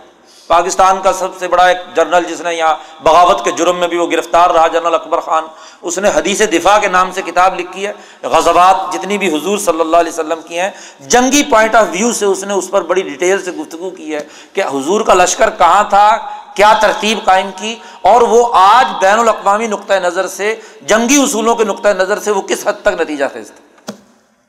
تو بات یہ ہے کہ حکمت عملی ترتیب دینے کی صلاحیت، یہ بہت اہم چیز ہے۔ تو بنیادی اثاثی امور کو سامنے رکھ کر حکمت عملی بنانا گرد و پیش کے حقائق کا ادراک کر کے کام کرنا، یہ نتیجہ خیز ہوتا ہے۔ تو قرآن حکیم نے کہا، یہ کتاب الحکیم ہے، ہدن و رحمت للمحسنین۔ ایک تو یہ راستہ بتلاتی ہے، ہدایت دیتی ہے۔ حکمت عملی بنانے کی ہدایت دیتی ہے۔ اور وہ رحمت للمحسنین۔ مولانا سندھی نے بڑی اچھی بات کہی کہ محسنین، یہ جو صفت احسان ہے، یہ احسان دراصل حکمت کے مدارج میں سے ایک درجہ ہے۔ یہ لوگ حکمت عملی بنانے کے بہت اچھے ماہرین ہیں۔ اسی لیے دنیا بھر میں آپ دیکھیے کہ صوفیہ کرام نے جو محسنین یا صفت احسان یا تصوف و طریقت میں بہت اونچے درجے پر تھے، ہر ملک کے مناسبت سے انہوں نے حکمت عملی بنائی۔ آپ ذرا اگر صوفیہ کی تاریخ کا اس نقطۂ نگاہ سے مطالعہ کریں تو حضرت شعیب ابن الحسن المغربی، جنہوں نے پورے افریقہ میں دین کے پھیلانے کے لیے دور دراز تک مراکش مراکش کو ہی مغرب اقسا کہا جاتا ہے نا، تو مراکش کے اندر رہنے والے تھے، تو یہ یہاں سے وہاں پہنچے اور انہوں نے وہاں جا کر اس خطے میں وہاں کی تہذیب، وہاں کے کلچر، وہاں کے دستیاب حقائق کے تناظر میں دین کے فروغ کے لیے کام کیا۔ آپ ذرا اندازہ لگائیے کہ خواجہ معین الدین اجمیری ہندوستان میں آتے ہیں۔ تو کیا اجمیر کے جنگل میں بیٹھ کر محض اللہ اللہ کرنا شروع کر دیا اور باقی چھٹی؟ نہیں۔ خواجہ معین الدین اجمیری رحمۃ اللہ علیہ کی حکمت عملی دیکھیے کہ وہ ہندوستان جہاں ان سے بھی پہلے شہاب الدین غوری کے حملے بھی کر چکا ہے۔ ہاں جی مسلمان حکمران آگے بڑھنے کی کوشش بھی کر چکے ہیں، لیکن اس ہندوستان کو فتح کرنے کا راستہ نہیں نکل رہا۔ فاستہ نکالا صوفیہ نے۔ انہوں نے جو حکمت عملی اپنائی، اس کے ذریعے سے جو رابطہ اور طریقہ کار آگے وجود میں آیا، تو اس کے نتیجے میں کیا ہے؟ مواقع آگے بڑھتے گئے۔ مولانا سندھی نے اس پر بڑی تفصیلی گفتگو کی ہے کہ دراصل یہ صوفیہ ہی دراصل آئمہ انقلابات ہیں کہ انہوں نے ہر علاقے اور دھرتی کے تصورات کا حقیقی مطالعہ کر کے وہاں کے لوگوں کو متاثر کرنے کی حکمت عملی جو ترتیب دی، اسی سے دراصل دین اسلام کا فروغ ہوا ہے۔ ہندوستان میں تو دین پھیلا ہی کس کی وجہ سے؟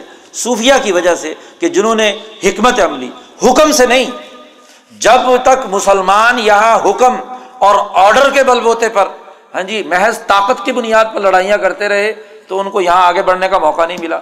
اور جب یہاں ہاں جی یہ ان صوفیہ کرام نے حکمت عملی سے وہ زمین کے اندر بنیادی حقائق تبدیل کرنے کی حکمت عملی ہاں جی اپنائی، تو اس کے نتیجے میں شہاب الدین غوری حملہ کرتا ہے اور خواجہ معین الدین اجمیری کی تیاری کے نتیجے میں پرتھوی راج چوہان جو ہے اس کی چھٹی ہو جاتی ہے۔ تو خیر یہ ایک تفصیلی الگ سے موضوع ہے۔ تو مولانا سندھی کہتے ہیں محسنین۔ یہ جو صفت احسان ہے، یہ جو تصوف کی صفت ہے، یہ دراصل رحمت و شفقت کی بنیاد پر حکمت عملی تشکیل دیتی ہے۔ حکمت عملی میں سختی اور تشدد نہیں ہوتا۔ حکمت عملی میں ہمیشہ نرمی اور عدم تشدد کی بنیاد پر نتیجہ پیدا کرنے کا عمل ہوتا ہے۔ یوسف علیہ السلام نے مصر کے اندر ایک نتیجہ پیدا کیا، بغیر کسی جنگ کے پوری کی پوری حکومت کے ڈھانچے میں تبدیلی پیدا کر دی۔ حکمت عملی کا اثر تھا۔ یہ ہے رحمت للمحسنین۔ قرآن حکیم نے کہا کہ جو لوگ اس حکمت عملی کو ماننے والے، نماز کا نظام قائم کرنے والے، زکوٰۃ ادا کرنے والے، ان کی کامیابی کا قرآن حکیم نے اعلان کیا ہے۔ پھر حکمت کے متصادم بات کا بھی قرآن نے ذکر کر دیا۔ ومن الناس مئی اشتری لہ الحدیث عن سبیر اللہ بغیر علم و تخذہ حضوا لوگوں میں سے کچھ لوگ ایسے ہیں کہ جو باتوں کے کھیل کے اندر مشغول ہیں۔ لہو الحدیث، باتوں کو کھیل تماشا بنا لینا۔ دیکھو قانون، اگر اس کی روح ختم ہو جائے تو وہ لہب الحدیث لفظوں کا کھیل۔ ہاں جی جیسا کہ آج کل ہمارے یہاں کھیلا جا رہا ہے۔ ہماری پارلیمنٹ اور عدالت کے اس جھگڑے میں ہاں جی لفظوں کا کھیل کھیلا جا رہا ہے کہ آئین کا یہ لفظ ہے، یہ جملہ ہے، اس جملے کے تحت فلانے کو یہ اختیار ہے، فلانے کو یہ اختیار ہے۔ بھائی، پوری سوسائٹی تباہ ہو رہی ہے، ملکی داخلی مسائل، عدم استحکام سے دو چار ہے بین الاقوامی سامراجی تعوتی قوتیں افغانستان کے اندر بیٹھ کر پوری دنیا کی پچاس سال کی حکمت عملی ترتیب دے رہی ہیں۔ ہاں جی یہاں چین، ایران، ہندوستان اور سارے پڑوسی ملک اپنے اپنے قومی مفادات کے تحفظ کے لیے حکمت عملی بنا رہے ہیں اور یہاں ابھی تک یہ فیصلہ نہیں ہوا کہ ہمیں خط لکھنا ہے کہ نہیں لکھنا۔ یہاں جناب پارلیمنٹ بالادست ہے یا عدلیہ بالادست ہے۔ تو یہ لہب الحدیث ہے، یہ کھیل تماشا ہے، باتوں کو گفتگو بن یعنی قانون کو کھلونا بنا لیا۔ خود قانون بنانے والے اور قانون پر عمل درآمد کرنے والوں نے قانون کے ساتھ تماشا شروع کر دیا۔ اس کو قرآن نے کہا اللہ الحدیث عن سبیل اللہ تاکہ وہ گمراہ کریں لوگوں کو اللہ کے راستے سے بغیر علم، بغیر کسی علم کے۔ علم سے وہ بھی فارغ، علم سے وہ بھی فارغ۔ ہاں جی تمام کے تمام علم سے نہ بلد لوگ نہ حکمت عملی ہے سوسائٹی کی، ترقی کی نہ اس کے لیے کوئی کردار ہے، محض لفظوں کے کھیل کے اندر مشغول ہے۔ لہ الحدیث۔ اور ویت تخذہ حضوا اور انہوں نے سوسائٹی کو مذاق سمجھ لیا، کھیل تماشا سمجھ لیا۔ اقتدار کی جنگ اور پورے اٹھارہ کروڑ لوگوں کے ساتھ سنگین مذاق ہو رہا ہے، جو ملک اور مقتدرہ کے کہا جاتا ہے سوسائٹی کی ترقی کے لیے انتظامیہ، مقننہ اور عدلیہ کردار ادا کرتی ہے۔ آج وہ تینوں ادارے ایک دوسرے کے ساتھ دست بگربان ہیں اور پوری سوسائٹی کے ساتھ سنگین مذاق کر رہے ہیں۔ قرآن نے نقشہ کھینچا ویت خزا حضوا یاد رکھو الحم عذاب مہیم ایسی سوسائٹی جہاں لفظوں کا کھیل کھیلا جا رہا ہو، اس سوسائٹی پر اللہ ذلت، امیز، عذاب نازل کرتا ہے۔ وحیزات علیہم آیات اللہ مستقبر جب ہم ان کے سامنے آیات تلاوت کی جاتی ہیں جو حکمت سے بھرپور ہیں، تو یہ تکبر اور غرور سے کہتے ہیں کالم یسما گویا کہ انہوں نے سنی نہیں۔ کان نفی ازن ہی وقرا۔ گویا کہ ان کے کانوں میں ڈانٹ لگی ہوئی ہے۔ فبشر ہو عذاب علیم ان کو خوشخبری سناؤ، دردناک عذاب کی۔ قرآن حکیم نے سب سے پہلے تو بنیادی بات واضح کر دی۔ اور پھر ساتھ ہی اللہ تبارک و تعالیٰ کا وصف بھی بیان کر دیا۔ وہ العزیز الحکیم وہ زبردست بھی ہے اور حکمت والا بھی ہے۔ کائنات جو اللہ نے پیدا کی، وہ بھی ایک حکمت کے اصول اور ضابطوں کے تحت پیدا کی۔ قرآن کہتا ہے بل ظالم فی ظالم مبین، لیکن ظالم لوگ واضح گمراہی میں مبتلا ہے وہ ان حقائق اور ان سچائیوں کو تسلیم نہیں کرنا چاہتے۔ تو پہلے رقو میں حکمت کی اہمیت اور حکمت کے متصادم، جو لہول حدیث محض ظاہری باتوں کا کھیل اور تماشا بنانے کا جو عمل تھا، قرآن نے اس کی مذمت کی اور ان ظالموں کی سزا کا ذکر کیا۔ اس کے بعد اگلے رقوع میں قرآن حکیم نے حکمت کے اصول بیان کیے ہیں حضرت لقمان علیہ السلام کی زبانی۔ ولقد آتینا لقمان الحکمت ہم نے حضرت لقمان کو حکمت عطا کی تھی۔ حکمت کا پہلا اصول یہ ہے کہ انشکر للہ، کہ جو نعمت، جو چیز بطور وسائل کے تمہیں مہیا ہوئی ہے۔ حکمت کا پہلا اصول بیان کیا، انشکر للہ۔ اور شکر کی تعریف دوسرے پارے میں میں نے بیان کی تھی کہ شکر یہ کفران نعمت کی ضد ہے کہ انسان کو جو وسائل، جو چیزیں دستیاب یا مہیا کی گئی ہیں، ان کا پوری ذمہ داری کے ساتھ استعمال کرنا یہ شکران نعمت ہے۔ اور ان کو پورے طور پر استعمال نہ کرنا یا غلط استعمال کرنا یہ کفران نعمت ہے۔ یہاں شکر سے مراد اللہ تعالیٰ شکر ہے، اللہ تعالیٰ شکر ہے کہ تصویر پڑھنا نہیں۔ ہے ہاں جی یہ تو اگلا مرحلہ ہے۔ بات شکر سے آپ اپنی ذمہ داری کو، اپنے فرائض کو، اپنی بنیادی جو گرد و پیش دی گئی نعمتیں ہیں، ان کو سمجھیں اور ان سے پورے طور پر سوسائٹی کو مستفید کرنے کے لیے عملی جدوجہد اور کوشش کریں، یہ شکران نعمت۔ تو حکمت کا پہلا اصول یہ ہے۔ جو حضرت لقمان نے کو اللہ نے کہا کہ انشکر للہ، کہ اللہ کا شکر ادا کرو۔ شکر کا مطلب ان تمام وسائل، معلومات، گرد و پیش کے حقائق، دستیاب اشیاء، ان تمام کے استعمال کو ذمہ داری کے ساتھ سر انجام دو۔ اور یاد رکھو وہ میں یشکر فن نما یشکر النفس ہی جو ان تمام چیزوں کو اس طریقے سے استعمال کرتا ہے، تو اس کا فائدہ اسی کو ہی ہے۔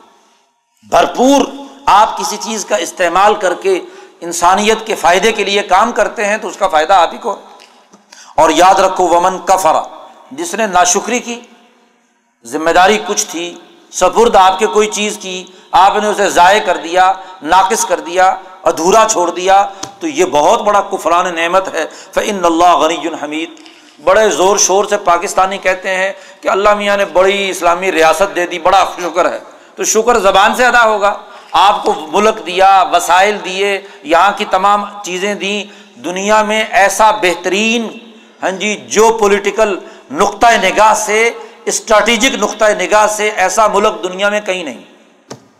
کہ جس کے پاس گرم پانیوں کا انتظام بھی ہے، جو پوری دنیا کے مرکزی جگہ پر واقع ہے۔ دنیا کی اقتصادی شاہراہ اس ملک سے ہو کر گزرتی ہے۔ جس ملک کے اندر تمام معدنیات ہیں، تمام چاروں موسم ہیں تمام فصلیں ہیں، تمام انعامات ہیں۔ آپ نے اپنی ذمہ داری کو سمجھا کہ آپ کی سوسائٹی کی یہ تمام چیزیں ان سے بھرپور استفادہ کرنا یہ شکر تھا۔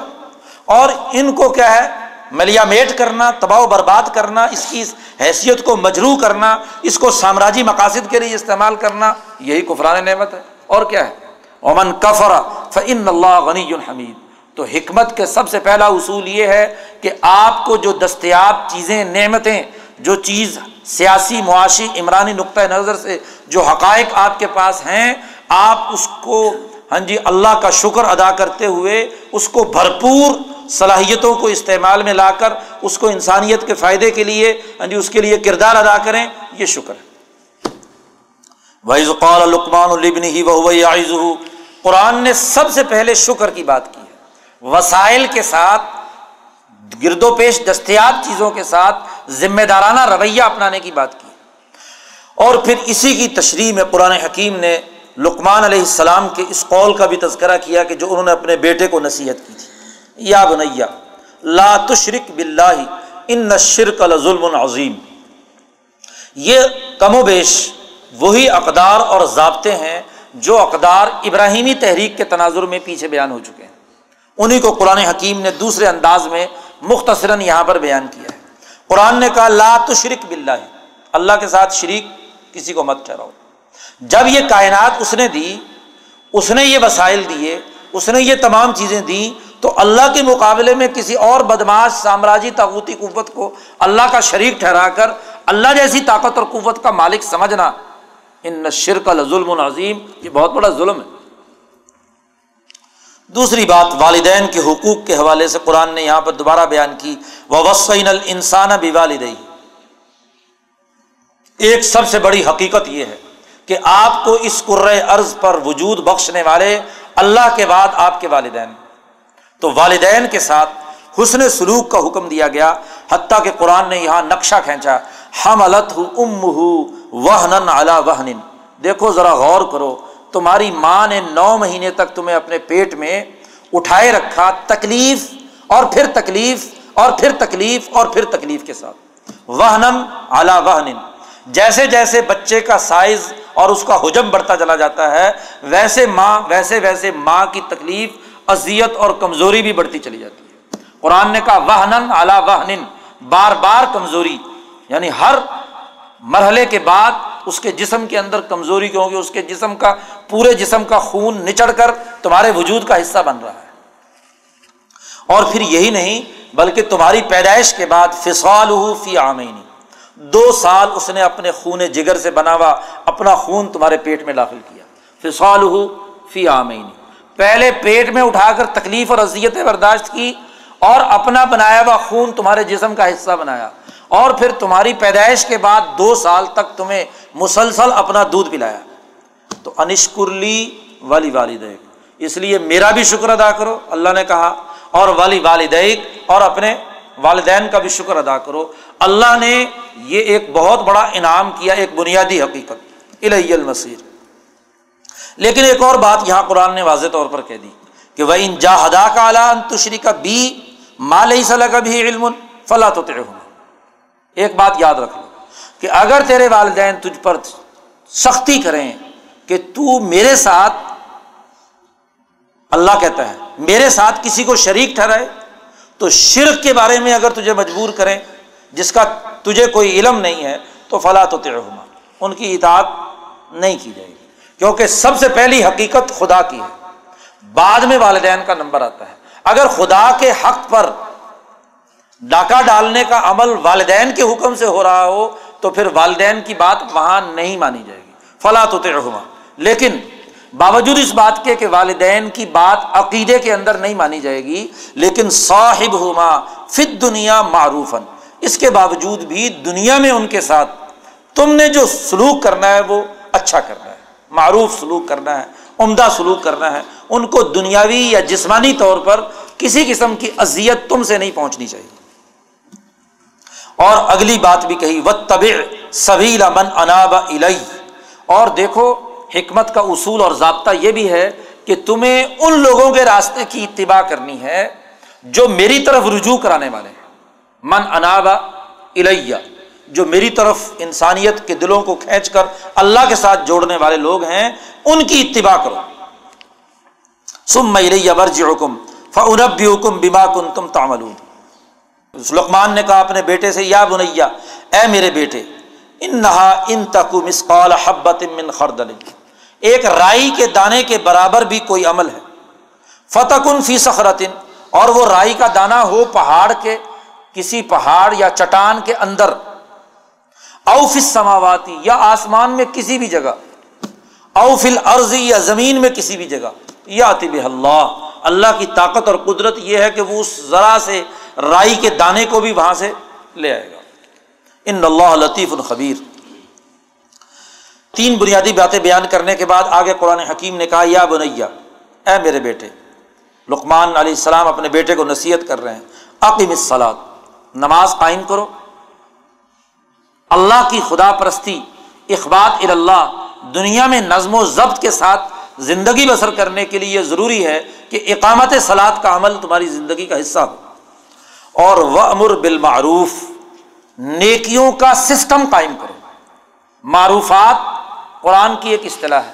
اور مولانا سندھی نے اس کی تعریف کی ہے کہ ہر وہ چیز جس کے صحیح اور درست ہونے پر دنیا بھر کے تمام لوگوں کا اتفاق تمام عرف۔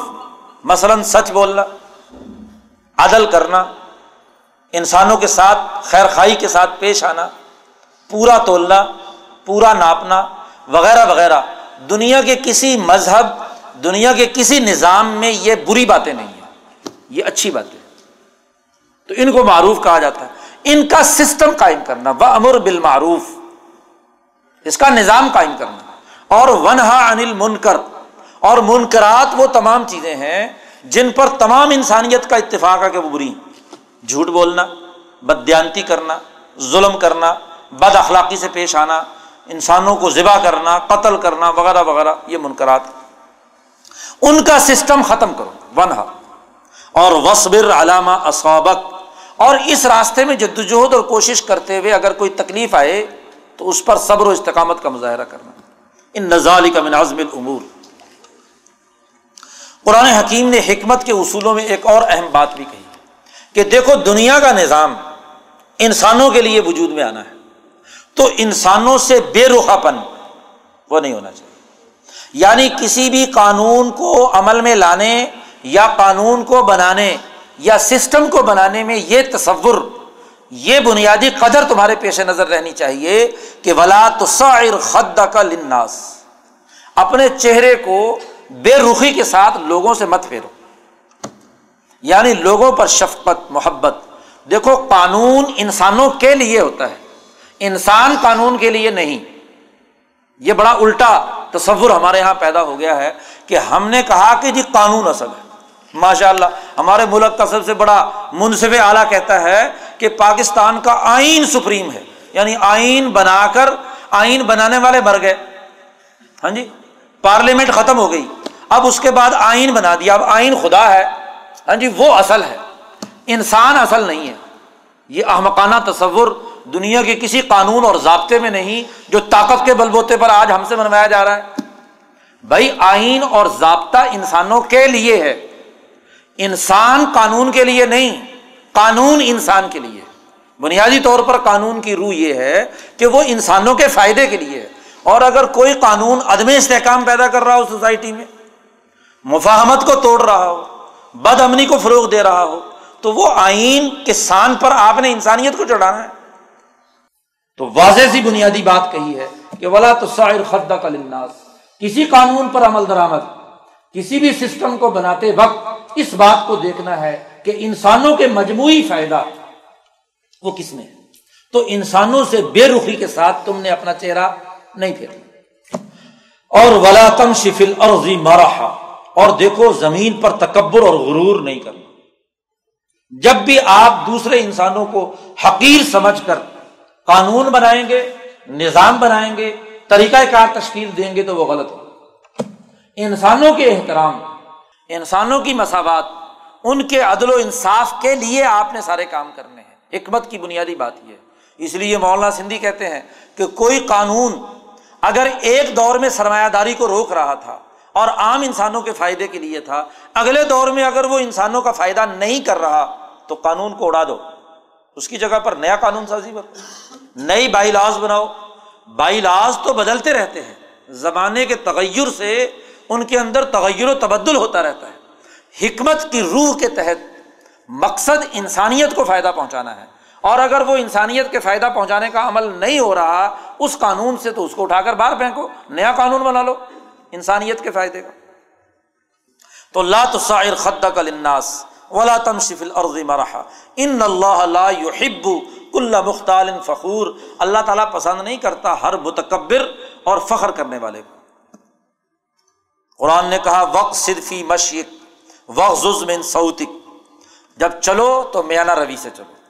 نہ اس طریقے سے کہ تکبر اور غرور کے ساتھ چلو، اور نہ ذلت اور رسوائی کے ساتھ، بلکہ وقار اور عزت و احترام کے ساتھ۔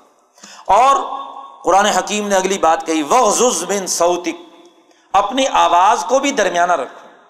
نہ تو بہت چیخ چلا کر آسمان سر پہ اٹھا لو اور نہ بالکل اتنی پھسپسی سی آواز کے کسی کو سنائی نہیں دیتا کہ کیا کہہ رہا ہے۔ اعتدال کی حالت رہنی چاہیے۔ اور پھر قرآن نے کہا، یہ چیخنے چلانے سے، شور شرابہ مچانے سے دنیا میں کسی کو بات سمجھ میں نہیں آ سکتی۔ ان نہ ان کرل اسبات لسعت الحمیر۔ سب سے بدترین آواز سب سے اونچی بھی ہوتی ہے، سب سے بدترین آواز گدے کی آواز ہوتی ہے۔ ڈھیچو ڈھیچو کر کے جب وہ بولتا ہے تو سب سے اونچی آواز ہوتی ہے، لیکن کسی کو کچھ سمجھ میں سب سے بری لگتی ہے۔ تو قرآن حکیم نے بنیادی اصول اور ضابطے دیے ہیں کہ ایک تو حکمت کے اصولوں پر اللہ نے جو وسائل، جو ذمہ داریاں، جو حقائق دیے ہیں، ان کا شکر ادا کرنا۔ پھر ان وسائل کے استعمال کی ترتیب بھی بتلا دی۔ پہلے اللہ کا حق، پھر والدین کا حق، اور پھر تمام انسانوں کے حقوق کے تناظر میں۔ تکبر اور غرور کے بغیر، انسانیت سے بے رخی کے بغیر انسانیت کے فائدے کے لیے سسٹم بھی بنانا ہے، قانون بھی بنانا ہے، ضابطے بھی تشکیل دینے ہیں، سوسائٹی کی تعمیر و تشکیل بھی کرنی ہے۔ یہ بنیادی اصول قرآن حکیم نے اس صورت مبارکہ میں بیان کیے ہیں اور پھر اس پر دلائل دیے ہیں۔ کائنات کی مختلف چیزوں پر غور و فکر کی قرآن حکیم نے دعوت دی ہے۔ اور اس کے بعد قرآن حکیم نے اس بات پر بھی کہا ہے کہ دیکھو، ولا یغرکم بلّہ الغرور، دھوکے میں ڈالنے والا تمہیں دھوکے میں مت ڈالے۔ حکمت کے اصولوں سے تمہیں انحراف کرنے والے جو لوگ، چاہے وہ انسانوں میں سے شیطان ہو یا جنات میں سے شیطان ہو وہ تمہیں دھوکے میں مبتلا نہ کریں۔ تم ان اصولوں اور ضابطوں کی بنیاد پر جد و جہد اور کوشش جاری رکھو۔ اگلی صورت الفلام سجدہ ہے۔ اس صورت میں قرآن حکیم نے اس بات کی وضاحت کی ہے کہ اس حکمت کے اصول پر یہ قرآن بطور قانون کے آیا ہے۔ اس نے جتنی بھی قانون سازی بیان کی ہے، جتنے بھی احکامات دیے ہیں، وہ دراصل اسی حکمت کی روشنی میں ہے اور نبی اکرم صلی اللہ علیہ وسلم اور امبیا علیہ السلام دراصل ایسی ہی قانون سازی کے لیے دنیا میں آتے ہیں۔ اس صورت کا آغاز ہوا ہے، الف لام میم تنظیر الکتاب، لا رہی بفی مر رب العالمین۔ یہ اللہ کی طرف سے نازل شدہ کتاب ہے۔ اس میں کوئی شک و شبہ کی کوئی بات نہیں۔ پھر قرآن حکیم نے جو لوگ اس کتاب کے اوپر، اس کے قوانین پر شکوک و شبہات کا اظہار کرتے ہیں، ان کا تذکرہ کیا ہے، ان کے خلاف دلائل دیے ہیں اور واضح کیا ہے کہ یہ لوگ ایک دن مجرم کی حیثیت سے اللہ کے سامنے پیش ہوں گے۔ ولو ترا عزل مجرمون نا کسو روس سر جھکے ہوئے ہوں گے اور اللہ کے سامنے یہاں پہنچ کر ہاں جی اپنے گناہوں کا یہ اعتراف کریں گے اور اس اعتراف کے نتیجے میں یہ جہنم میں جائیں گے۔ قرآن حکیم نے ان کو جو لوگ اس کتاب پر ایمان لانے والے ہیں اور جو ان ایمان نہیں لانے والے ہیں، ان دونوں کے درمیان ایک موازنہ بھی پیش کیا اس صورت میں۔ افا من کانا مومن کمن کانا فاسقن۔ کیا وہ آدمی جو مومن ہے، ان حقائق پر یقین رکھتا ہے، ایمان لانے والا ہے اس آدمی کی طرح ہو سکتا ہے جو فاسق ہے، جو ان قوانین کو نہیں مانتا اور یا ان کی خلاف ورزی کرتا ہے اور اس کے نتیجے میں نقصان اٹھاتا ہے۔ پھر قرآن حکیم نے یہاں اس حقیقت کی نشاندہی بھی کی کہ ومن ازلم ذکی رب آیات ربی ہی سم عنہا کون زیادہ ظالم ہوگا اس آدمی سے کہ جس کو قرآن کی ان آیات اور احکامات کی نصیحت کی گئی اور پھر وہ اس سے اعراض کرتا ہے، اس بات کو قبول نہیں کرتا۔ ان نا من المجرمین منتقمون، ہم ان مجرموں کے ساتھ ضرور انتقام لینے والے ہیں۔ اس کے بعد موسا علیہ السلام کا قرآن حکیم نے تذکرہ کیا اور پھر وضا واضح کر دیا کہ ہم نے ہر قوم میں ایسے امام اور رہنما بھیجے ہیں یہ دون بھی امرینا لمبا صبر جب انہوں نے صبر و استقامت کا مظاہرہ کیا تو انہوں نے ہمارے حکم کے مطابق سسٹم اور نظام بنایا۔ موسا علیہ السلام کی جد وجہد اور کوشش کا اثر یوشا بن نون کے زمانے میں ظاہر ہوتا ہے اور پھر امبیا علیہم السلام، بہت سے امبیا نے تورات اور انجیل کی بنیاد پر اپنے اپنی سطح کے نظام بنائے۔ قرآن حکیم نے اس کا تذکرہ کیا وکان و آیات نا یو قنون آج اس قرآن حکیم کے پیغام سے جو لوگ اعراض کریں گے، وہ بھی کیا ہے؟ نہیں بچ سکیں گے۔ اس لیے حضور سے کہا کہ فعارض عنہم نظر انداز کیجیے انہیں۔ ون تذر ان نہ منتظرون۔ آپ بھی انتظار کریں، یہ بھی انتظار کریں گے۔ نتیجہ یہی واضح ہونا ہے کہ جو جماعت اس سچائی کے پیغام پر ایمان لا کر جدوجہد اور کوشش کرنے والی ہے، وہ کامیاب اور جو نہیں ماننے والی ہے، وہ ناکام۔ اگلی صورت صورت الحضاب مدنی صورت ہے۔ اور اس صورت مبارکہ میں آج جو حصہ ہم نے سماعت کیا ہے، اس کا بڑا گہرا تعلق غزبۂ احزاب کے ساتھ سن پانچ ہجری میں نبی اکرم صلی اللہ علیہ وسلم مدینہ منورہ میں تشریف فرما ہے اور پہلے دو تین جنگوں کے ذریعے مکے کے مشرقین کا بہت نقصان ہو چکا۔ غزبۂ بدر میں تو خاص طور پر ان کے ستر بڑے بڑے سردار قتل ہوئے۔ غزبۂ عہد میں بھی انہیں مطلوبہ نتائج نہیں مل سکے۔ مکے کی پوری طاقت غزبۂ عہد میں لڑنے کے لیے آئی اور پھر شکست کھا کر بھاگ گئی۔ گو اس میں مسلمانوں کا نقصان ہوا، لیکن اس غزبہ کے نتیجے میں نبی اکرم صلی اللہ علیہ وسلم کی طاقت میں اضافہ ہوا اور نہ صرف طاقت میں اضافہ ہوا بلکہ آپ نے مکے کے ساتھ نرم گوشہ رکھنے والے جو بنو قریضہ اور بنو نذیر تھے یہاں پر مدینے میں یہودیوں کے ہاں جی مختلف قبیلے اور فرقے، حضور نے ان کو یہاں سے نکال کر ان دشمن طاقتوں اور قوتوں کے مورچوں کو ختم کر دیا جو مکے کی کسی بھی طریقے سے امداد کرتے تھے۔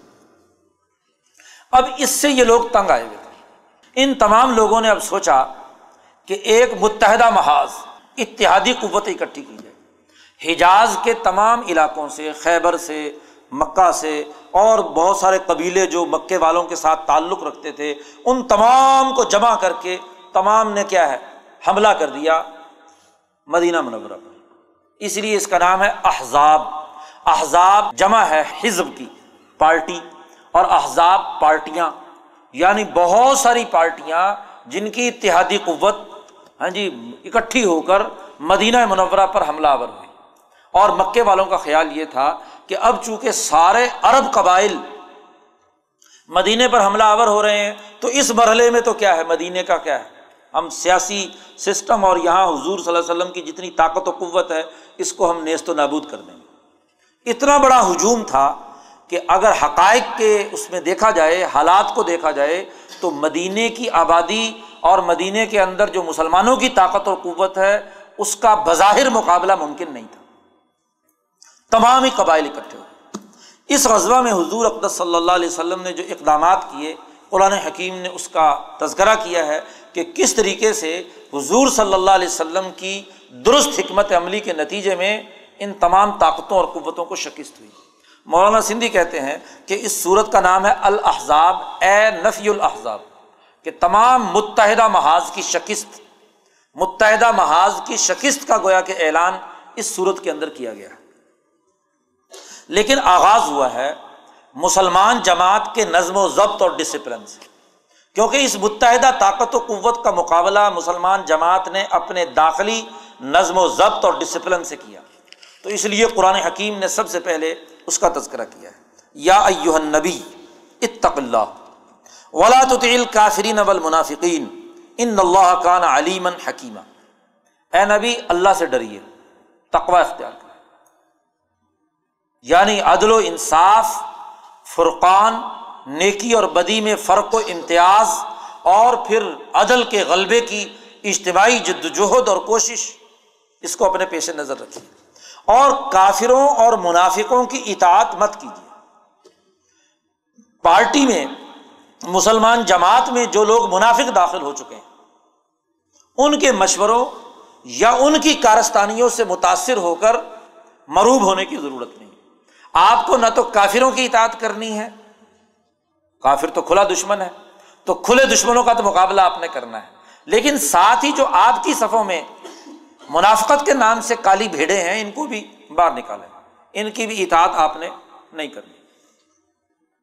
ان اللہ کان علیم حکیمہ اس موقع پر سب سے پہلے منافقین کی منافقت بھی کھل کر آئی۔ اگرچہ غزبۂ عہد میں بھی کچھ منافقت کا ان کا پتہ چلا، لیکن یہاں کھل کر آئی اور یہاں کھل کر حضور سے کہا گیا کہ ان کی آپ نے اطاعت نہیں کرنی۔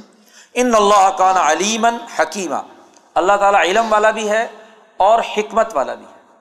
تو حکمت کے اصولوں اور ضابطوں کو حضور نے اس غذبہ میں بروئے کار لائے تھے۔ اس لیے قرآن حکیم نے یہاں اللہ کے وصف حقی علیمن کے ساتھ حکیمہ کا ذکر کیا۔ اللہ نے حضور سے کہا بت طب ما یو ہا کا مر رب جو تیرے رب نے آپ کی طرف وہی کی ہے، اس کی اتباع کیجیے ان اللہ کان ابھی ماتا خبیرہ اور اس جدوجہد اور کوشش میں بتوکل اللہ اللہ پر بھروسہ کیجیے و کفا بلّہ وکیلا۔ قرآن حکیم نے اس موقع پر ایک بڑا اہم قانون بھی نازل کیا۔ ما جعل اللہ من قلبین فی جوفی۔ حضور صلی اللہ علیہ وسلم سے کہا جا رہا ہے کہ دیکھو، ایک آدمی کے سینے میں ایک دل ہو سکتا ہے۔ وہ دل یا مسلمان ہوگا یا کافر ہوگا۔ یہ دو کشتیوں میں پاؤں رکھنے والے دو دل نہیں ہو سکتے۔ پہلے تو ایک حقیقت کی نشاندہی کی کہ ما جعل اللہ من قلبینی فی جوفی۔ اللہ تعالیٰ نے کسی انسان کے پیٹ میں، سینے میں دو دل نہیں رکھے۔ کہ ایک دل تو حضور کے لیے ہو جائے اور ایک دل جو ہے ابو جہل کے لیے ہو جائے۔ ایسا نہیں ہو سکتا۔ ہر انسان کے سینے میں ایک دل۔ ہے آر یا پار۔ مسلمان ہوگا یا کافر ہوگا۔ ایسا نہیں ہو سکتا کہ بیک وقت دو چیزیں اس کے اندر جمع ہو جائیں۔ نظم و ضبط اور ڈسپلن کا تقاضا یہ ہے۔ کہ انسانوں کا امتحان لو، کہ وہ اپنے دل و دماغ سے کس نظریے کے ساتھ کس جماعت کے ساتھ کس سوچ کے ساتھ اس کو پیش نظر رکھو۔ اور اسی تناظر میں قرآن حکیم نے ایک اور حقیقت کی بھی نشاندہی کر دی۔ وما جا ازواجا کم اللہ تو ظاہر اربوں میں ایک دستور تھا کہ ایک آدمی اگر اپنی بیوی کو یہ کہہ دیتا کہ یہ میری ماں کی طرح ہے تو اربوں کے دستور کے مطابق وہ ماں بن جاتی تھی۔ اب ماں بن گئی، پہلے اس کے ساتھ شادی ہوئی، بچے پیدا کیے، سب کچھ ہو گیا، اب آخر میں اس کو ماں بنا لیا تو ماں بن گئی۔ اللہ نے کہا کہ یہ کیسی بات ہے؟ کہ ماں جالا ازواج کم اللہ تو ظاہر اما جن بیویوں کو تم نے اپنی ماں قرار دیا، وہ تمہاری ماں کیسے بن گئی؟ یہ نہیں ہو سکتی ماں دنیا میں انسان کی ایک ہی ہوتی ہے۔ دوسری ماں ہو ہی نہیں سکتی۔ آدمی جس ماں سے پیدا ہوا ہے، وہی ایک ماں۔ جیسے ایک انسان میں دو دل نہیں ہو سکتے، ایسے ایک انسان کی دو مائیں بھی نہیں ہو سکتی۔ تیسری ایک اور بات بھی قرآن نے کہہ دی۔ وما جالا ادیا اکم ابنا اکم بیٹا وہ ہوتا ہے جو آپ کے اپنے نطفے سے پیدا ہوا۔ جو اس سے نہیں ہے تو وہ آپ کا بیٹا نہیں۔ اربوں میں دستور تھا کہ کسی کا بیٹا لے کر لے پالک بنا لیا اور اس بیٹے کے بھی وہی حقوق سمجھے جاتے تھے جو اپنے اصل بیٹے کے تھے۔ تو اللہ نے کہا یہ عجیب بات ہے۔ جو تمہارے نطفے سے پیدا نہیں ہوا، تمہارا بیٹا کیسے؟ تمہارا بیٹا نہیں۔ ماں جالا ادیا کم ابنا کم جن کو تم نے منہ بولا بیٹا بنایا ہے، وہ تمہارے بیٹے نہیں۔ ظالکم قولکم بھی افواہ کم یہ تمہارے منہ سے نکلی ہوئی باتیں ہیں۔ ان کا حقائق سے کوئی تعلق نہیں۔ حقیقت بدل نہیں سکتی۔ جو بیوی ہے وہ بیوی رہے گی۔ جو بیٹا حقیقی ہے وہ رہے گا۔ جو دوسرا ہے وہ بیٹا بیٹا نہیں بن سکتا۔ وہ جس کا ہے اس کا ہے۔ ماں ایک ہی ہوگی، جس سے تم پیدا ہوئے ہو۔ تو قرآن نے تین مثالیں اور بلکہ تینوں قانون بدل دیے کہ لے پالک بیٹا حقیقی بیٹا نہیں ہو سکتا۔ بیوی کو ماں بنانے سے وہ ماں نہیں بن سکتی اور کسی انسان کے اندر دو دل نہیں ہو سکتے۔ یہ ایک بنیادی حقائق قرآن نے کہا، واضح کر کے کہ ایک یکسوئی، ایک نظریے، ایک فکر، ایک سوچ کے اوپر یکسوئی ضروری ہے۔ قرآن نے اس کے بعد حکم جاری کر دیا ہوا اقسط عند اللہ۔ جو آدمی جس باپ سے پیدا ہوا ہے، اس کی نسبت ادھر ہی کرو۔ مسئلہ یہ تھا کہ حضرت زید زید بن حارثہ رضی اللہ تعالیٰ عنہ غلام تھے۔ خدیجہ رضی اللہ تعالیٰ عنہ نے حضور کی خدمت کے لیے انہیں وقف کر دیا تھا۔ تو حضور کے پاس رہے۔ حضور نے انہیں آزاد کر کے ان کو اپنا لے پالک بنا لیا۔ تو وہاں مکے میں بھی اور مدینے میں بھی مشہور تھے وہ زید بن محمد کے نام سے۔ جب یہ حکم اللہ کی طرف سے آیا، تو اللہ نے صاف کہہ دیا کہ ادعوہم لآبائہم۔ زید کا جو اصل باپ ہے، اس نام سے اسے پکارو۔ اب یہ زید ابن محمد نہیں ہوگا، بلکہ زید ابن حارثہ ہوگا۔ ہوا اقسط عند اللہ۔ اور فعلم تعلم آبا اور اگر کسی لے پالک بیٹے کے باپ کا تمہیں پتہ نہیں نام کا، ایسے کہیں سے ملا، تو فخوان حکم فدینی تو وہ تمہارا دینی بھائی ہے، بس۔ ولی علیکم جناح فیما اختہ تم بھی اور اب سے پہلے جو تم سے غلطیاں ہو چکی ہیں، اس پر کوئی حرج نہیں ہے۔ لاکم ما تعمدت مدد قلوب تمہارے دلوں نے جان بوجھ کر اگر غلطی کی، اس ڈسپلن کو توڑا تو یہ غلط بات ہو پھر قرآن نے اسی کے ساتھ واضح کر دیا کہ ان نبی اولا بالمؤمنین من انفسہم و ازواج امہات نبی مسلمانوں کے لیے تمام معاملات میں ترجیحی حیثیت رکھتے ہیں۔ اولا بالمؤمنین۔ من انفسہم، ان کی جان سے بھی زیادہ۔ یعنی اگر تمہیں اپنی جان میں اور رسول میں کسی ایک کا انتخاب کرنا پڑے، تو تمہیں رسول اللہ صلی اللہ علیہ وسلم کو ترجیح دینی ہے۔ اس لیے حدیث میں واضح کر دیا حضور نے کہ لا یؤمن احد حکم حتیٰ احب الہی من والدی و والدی بناس اجمعین۔ تم میں سے کوئی آدمی کامل مسلمان نہیں ہو سکتا جب تک کہ اس کے دل میں میری محبت حضور فرماتے ہیں، اپنے والد، اپنے والدین، اپنی جان سے بھی زیادہ محبوب مجھے نہ سمجھے۔ تو نبی کا اپنا مقام ہے، نبی باپ نہیں ہے، زید کا۔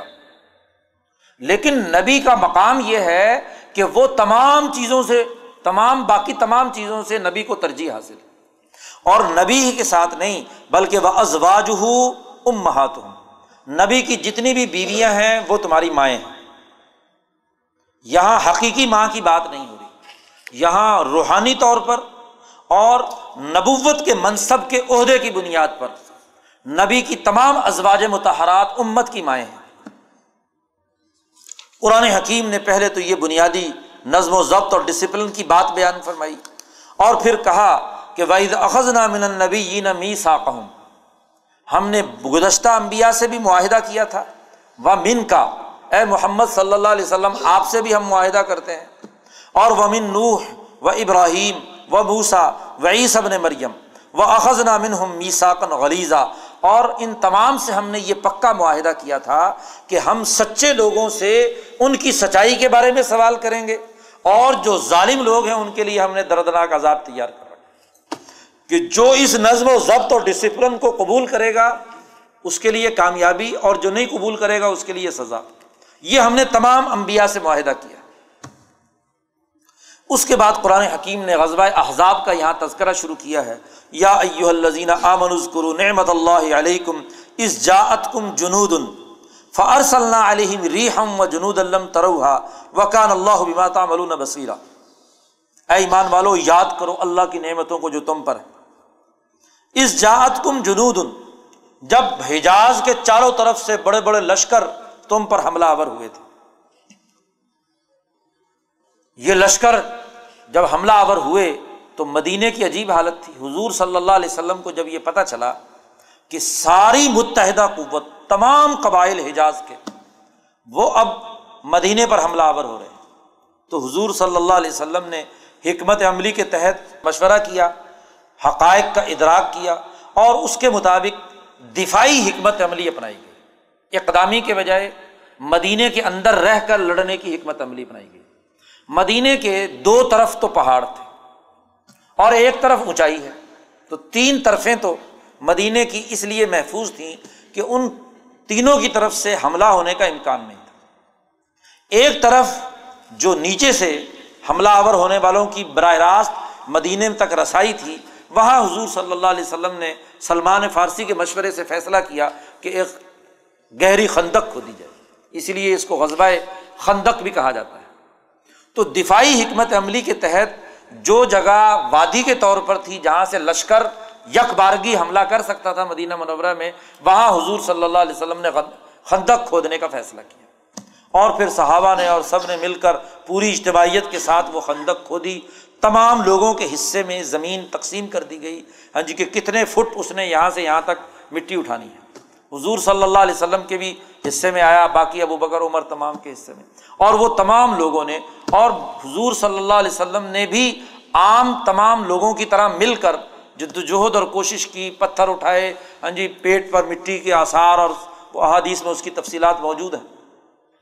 تو دفاع ایک تو مضبوط بنا لیا چاروں طرف سے۔ لیکن حملہ اتنا شدید تھا کہ قرآن نے اس کا نقشہ کھینچا ہے۔ اس جا کم من فوقی کم ومن اسفلا من مدینہ منورہ کی اوپر کی وادی سے بھی اور نیچے کی طرف سے بھی۔ دونوں طرف تو ہررا ہے۔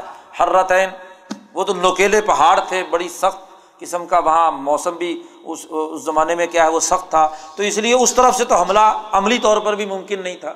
اس لیے انہوں نے جو قریضہ والے لوگ تھے، ادھر سے عالیہ مدینہ تو اوپر کی طرف سے بھی حملہ کیا اور ومن اسفل امن اور جب یہ حملہ ہوا تو قرآن نے مدینے کے شہریوں کا نقشہ کھینچا ہے کہ وہ اس ذاغت الابصار خوف کی حالت یہ تھی مدینے میں عام لوگوں کی کہ ان کی آنکھیں پھٹی کی پھٹی رہ گئی، خوف اور دہشت سے۔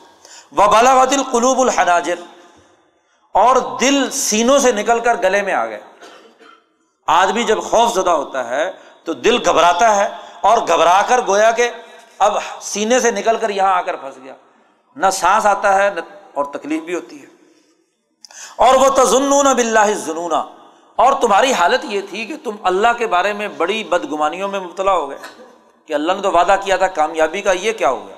یہ تو ساری دنیا کی متحدہ طاقت و قوت آج مدینے پر حملہ آور ہو گئی اس کو ملیا میٹ کرنے کے لیے۔ قرآن کہتا ہے ہونا علی کب تلی المنون اللہ نے اس وقت مسلمانوں کو اچھی طریقے سے آزمایا۔ وہ زلزلو زلزالن شدیدہ گویا کہ مدینے میں زلزلہ آ گیا۔ اس طرح جھٹکا کہ تمام لوگ لرز کر رہ گئے۔ اور ایسی حالت میں منافقین کا نقشہ کھینچا قرآن نے کہ وہ از یقول المنافقون ابلزین فی قلوب مرض۔ سچے مسلمانوں کی بات آگے آ رہی ہے کہ انہوں نے اس تمام تر صورت حال میں ان کا رویہ کیا تھا۔ جو تر، صحیح تربیت یافتہ فوج حضور صلی اللہ علیہ وسلم کی تھی، اس نے کیا کیا؟ وہ آگے آ رہا ہے۔ اس سے پہلے قرآن حکیم نے ایک رقوع میں تقریباً یہ منافقین کے رویے بیان کیے ہیں۔ بظاہر مسلمان ہیں، کلمہ گو ہیں، لیکن قرآن کہتا ہے از یقول المنافقون اب الزین فی قلوب مرض. منافقین اور وہ جن کے دلوں میں مرض تھا۔ کہنے لگے، باتیں کرنے لگے، ما وعدن اللہ و رسول اللہ غرورا. اللہ اور اس کے رسول نے جو وعدے کیے تھے نا، کامیابی اور غلبے کے، وہ سب ایسے فضول اور دھوکا تھا۔ غرورا۔ اور ویز قالت طائفہ تم من ہوں قرآن کہتا ہے ان میں سے ایک جماعت نے تو یہاں تک کہہ دیا، یا اعلی یسرب اللہ مقام اے یسربی لوگو، تم اس اتنے بڑے متحدہ محاذ یا اتحادی قوتوں کا مقابلہ نہیں کر سکتے۔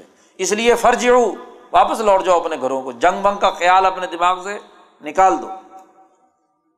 حتیٰ کہ ویستہ عظیم فریق من ہم النویہ ان منافقوں کی ایک جماعت حضور کے پاس پہنچی اور کہنے لگی، ان نہ بیوتنا اورا کہ ہمیں جنگ سے اجازت دیں، ہمارے گھر میں کوئی مرد نہیں ہے، وہاں کھلے پڑے ہوئے ہیں، عورتیں ہیں، اس لیے ان نہ بیوتنا اورا گھر ہمارے ننگے اور خالی ہیں، اس لیے ہمیں گھر جانے کی اجازت دیں۔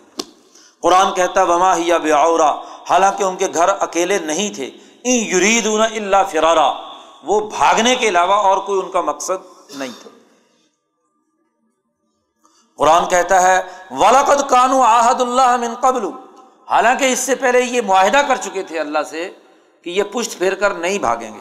وکان آحد اللہ مسولہ کل اے نبی آپ ان سے کہہ دیجیے کہ لئی فاکم الفرار ان فرر تم من الموت۔ اگر تم موت سے ڈر کر بھاگتے ہو، تو یاد رکھو یہ بھاگنا تمہیں کوئی فائدہ نہیں دے گا۔ اب القتل۔ وائز اللہ تم تعاون اللہ کلیلہ اور اگر بھاگ کر تم سمجھو گے کہ تھوڑا بہت نفع اٹھا لیں گے، تو نہیں اٹھا سکتے۔ قرآن حکیم کہتا ہے پد یا علم اللہ المعوقین من کم ولقا علی اخبان حلم ان میں سے کچھ لوگوں نے لوگوں کو کہنا شروع کر دیا، اشارے کرنے شروع کیا نکلو یہاں سے، بھاگو۔ ولا یاتون الباس اللہ کلیل اشحتن علیکم قرآن نے مختلف ان کے رویے بیان کیے۔ اور ان تمام نے یہ سمجھنا شروع کر دیا کہ یہ صبون الحضاب لم یزبو یہ متحدہ طاقت و قوت جو حملہ آور ہوئی ہے مدینے پر، یہ ہمیں شکست دیے بغیر بھاگنے والے نہیں۔ وہیں یات الحضاب یود الم بادون فل عرابی یس علوم بائکم ولو کانو فیکم ما قاتل اللہ کلیلہ اگر ہوئی بھی تو تھوڑی بہت لڑائی ہوگی اور کچھ نہیں۔ تو طرح طرح کے پراپنڈے کر کے انہوں نے مسلمان جماعت کا مورال گرانے کی کوشش کی۔ قرآن حکیم نے سچی جو مسلمان جماعت صحابہ کی الازم اس کا بھی تذکرہ کیا۔ ولما المن الحضاب جب سچے مسلمانوں نے یہ متحدہ محاذ کو مدینے پر حملہ آور ہوتے ہوئے دیکھا، تو ان کا کہنا کیا تھا؟ قرآن کہتا حاضا ما وعدن اللہ و رسول و صدق اللہ و رسول اس جماعت نے کہا کہ ہاں یہ تو اللہ کے رسول نے پہلے ہی کہہ دیا تھا۔ یہ تو اللہ کا وہ وعدہ ہے۔ گویا کہ اب تمام قبائل اور متحدہ محاذ نے یہ سمجھ لیا کہ ہمارا تمام کا مقابلہ ہم تمام مل کر رسول اللہ صلی اللہ علیہ وسلم سے مقابلہ کریں گے۔ تو گویا کہ مسلمانوں کی سیاسی طاقت کو پورے متحدہ محاذ نے اپنے برابر کی طاقت سمجھ لیا۔ بھائی، جب ساری قوتیں مل کر لڑنے کے لیے آئی اس کا مطلب یہ کہ ہر ہر قبیلے نے اپنی انفرادی شکست تو پہلے ہی تسلیم کر لی۔ اب یہ مل کر آنے کا مطلب یہ ہے کہ وہ اپنی قومی طاقت و قوت پر انہیں کوئی اعتماد نہیں ہے۔ اور اگر یہ قومی طاقتیں اور قوتیں پہلے شکست کھا چکی ہیں اپنی جنگی بد نظمی کی وجہ سے، تو اگر بد نظم قوم کے بہت سارے لوگ جمع ہو جائیں اور وہ بہت بڑی بھیڑ جمع ہو جائے تو کیا وہ منظم طاقت کے مقابلے میں ٹھہر سکتے ہیں؟ بلکہ وہاں تو دوڑنا بلکہ زیادہ آسان ہوگا نا۔ وہاں تو جیسے ہی ایک بھیڑ بھاگے گی، تو ساری بھیڑیں اس کے پیچھے بھاگ جائیں گی۔ تو انہوں نے کہا کہ دیکھو، یہ تو اللہ کا وعدہ تھا۔ اور وما زیادہ ہوں اللہ ایمان و تسلیمہ یہ متحدہ طاقت کے حملہ آور ہونے نے اس مسلمان جماعت کے ایمان اور اپنے نظم و ضبط اور ڈسپلن پر مزید اضافہ کر دیا۔ ماں زیادہ ہوں اللہ ایمان و تسلیمہ چنانچہ مسلمانوں نے فیصلہ کر لیا کہ من المومنین رجال صدق ما عہد اللہ علیہ۔ مسلمانوں میں سے کچھ تو وہ تھے جنہوں نے جو اللہ سے عہد کیا تھا اسے پورا کر دیا۔ اور فمن ہم من قزا نحبا ومن ہم مئی انتظر انہوں نے کہا کہ کچھ لوگ تو وہ جنہوں نے جان قربان کر دی اور کچھ لوگ اب جان قربان کرنے کے انتظار میں ہیں۔ اوما بدلو تبدیلا قرآن حکیم کہتا ہے کہ اس اول العظم جماعت کی درست حکمت عملی، اس کی تنظیمی طاقت اور قوت کا دشمن پر رو پڑنا شروع ہوا۔ اور اس کے نتیجے میں قرآن نے شروع میں آغاز میں کہا کہ یہ کشمکش آسابی کشمکش کی جنگ تھی۔ اب متحدہ محاذ والے یہ سمجھ رہے ہیں، چاروں طرف جو حملہ کرنے والے ہیں، کہ یہ منظم طاقت ہے۔ کیونکہ بدر میں تجربہ ہو چکا ہے عہد میں تجربہ ہو چکا ہے، دو تجربے ان کے سامنے ہیں۔ اب وہ مدینے کے اوپر حملہ آور ہونے سے گھبرا رہے ہیں۔ اب ایک قبیلہ کہتا ہے، تو پہلے لڑ۔ وہ کہتا ہے، نہیں، تو پہلے لڑ۔ وہ کہتا ہے، تو لڑ۔ اسی کشمکش میں دو تین مہینے گزر گئے۔ ادھر سے حضور صلی اللہ علیہ وسلم کی حکمت عملی دفاعی ہے۔ اپنی فورس کو بچائے ہوئے بھی ہیں۔ اور جاسوسی کا بڑا مربوط نظام بنایا ہوا حضور صلی اللہ علیہ وسلم۔ سردیاں سخت تھی، موسم بہت ہاں جی طوفان شروع ہو گیا۔ ایسی حالت میں حضور صلی اللہ علیہ وسلم نے لوگوں کو جاسوسی پر مقرر کیا۔ ایک روایت جو بخاری میں آتی ہے کہ حضور اقدس صلی اللہ علیہ وسلم کا مجمع جمع ہے، حضور نے کہا کہ کوئی آدمی ہے جو جا کر کیا ہے، لشکر، دشمن کے لشکر کی خبر لے کر آئے۔ لیکن اتنی شدید ٹھنڈی ہوا چل رہی تھی ہاں جی کہ اس کے نتیجے میں کوئی آدمی بھی حامی بھرنے کے لیے تیار نہیں۔ سردی میں ٹھٹرے میں ہے اور خوف اس کے علاوہ ہے۔ ایک دفعہ کہا، دو دفعہ کہا، تیسری دفعہ جب حضور نے کہا تو حضرت زبیر بن عوام رضی اللہ تعالیٰ نے اٹھ کھڑے ہوئے۔ کہ میں جاتا ہوں۔ تو زبیر وہاں سے نکلے، بھیس بدل کر دشمن میں پہنچے۔ وہاں دیکھا اور وہاں کی جب حالات سارا کا سارا منظر نامہ دیکھ کر لا کر حضور صلی اللہ علیہ وسلم کو کیا ہے؟ رپورٹ دی کہ یہ اس کی نوعیت ہے۔ تو پل پل کی خبر اور پوری اطمینان کے ساتھ حضور صلی اللہ علیہ وسلم اپنی ہاں جی دفاعی حکمت عملی پر کاربند ہے اب اس کے بعد جو تیز ہوا چلی، تو خوف تو ان کے اوپر پہلے سے تھا۔ ہاں جی ایک دوسرے کو آگے حملہ کرنے کے لیے کر رہے تھے۔ ان میں سے ایک قبیلہ وہاں سے۔ کھسکا۔ جیسے ہی وہ ایک اینٹ کھسکی تو دوسرا، تیسرا، چوتھا، سب نے اپنے خیمے لپیٹے اور بھاگنا شروع کر دیا۔ قرآن حکیم نے اسی کا نقشہ یہاں پیچھے کھینچا ہے کہ فر صلی علیہم ری ہم نے تیز ہوا بھیجی اور وہ جنود الم تروہا اور ایسے لشکر بھیجے جن کو تم نہیں دیکھتے تھے۔ اور اس کا روب اتنا پیدا کہ وکان اللہ ماتا ملون بصیرہ اللہ تعالیٰ جو کچھ وہ عمل کر رہے تھے، اچھی طرح دیکھ رہا تھا۔ اس کے نتیجے میں وہ کیا ہے؟ بھاگنا شروع ہوئے۔ قرآن حکیم نے کہا کہ تمہارا روب ان کے اوپر پڑ گیا۔ قاضافہ فی قلوب روب ان کے دلوں پر تمہاری تنظیمی طاقت کا، تمہاری منظم قوت کا ایسا روب پڑا کہ سب لوگ اسی طرح، بلکہ اپنا سامان بھی چھوڑ کر چلتے بنے۔ ورد اللہ الزین کفر بغیز لم ینال خیرہ اللہ تعالیٰ نے ان کافروں کو اپنے غصے کے ساتھ ہی لوٹا دیا۔ بڑے غصے میں بفرے ہوئے آئے تھے کہ اب ہم مدینے کو پیس کے رکھ دیں گے اور وہاں کی پوری طاقت کو ختم کر دیں گے، لیکن لم ینال خیرہ کوئی چیز بھی ان کو وہاں نفے کی نہیں ملی۔ وقف اللہ المؤمنین القتال وکان اللہ قوی عزیزہ وانزل اللہ ظاہر من اہل من سیاسی اسی غزبۂ احزاب سے واپسی پر حضور صلی اللہ علیہ وسلم نے یہودیوں کا جو ایک قبیلہ بچا ہوا اوپر سے جو شرارتیں کر رہا تھا بلندی پر، وہاں حضور صلی اللہ علیہ وسلم وہاں پہنچے۔ اور ان تمام کے قلعے کا محاصرہ کر لیا اور وہ قذف فی قلوب اور روب ان پر دلوں پر روب پڑا فریق ان تک تلون وطا سرون فریقہ سب لوگ وہاں یعنی گرفتار کر کے لائے گئے اور پھر انصار کے جس قبیلے کے سردار کے ساتھ، ان کا معاہدہ تھا حضرت سعد کے ساتھ، تو سعد سے فیصلہ کروایا کہ ان کے بارے میں کیا کرنا ہے۔ تو ان کے مرد قتل کر دیے گئے اور عورتیں اور بچے اور باقی تمام لوگ غلام بنا دیے گئے۔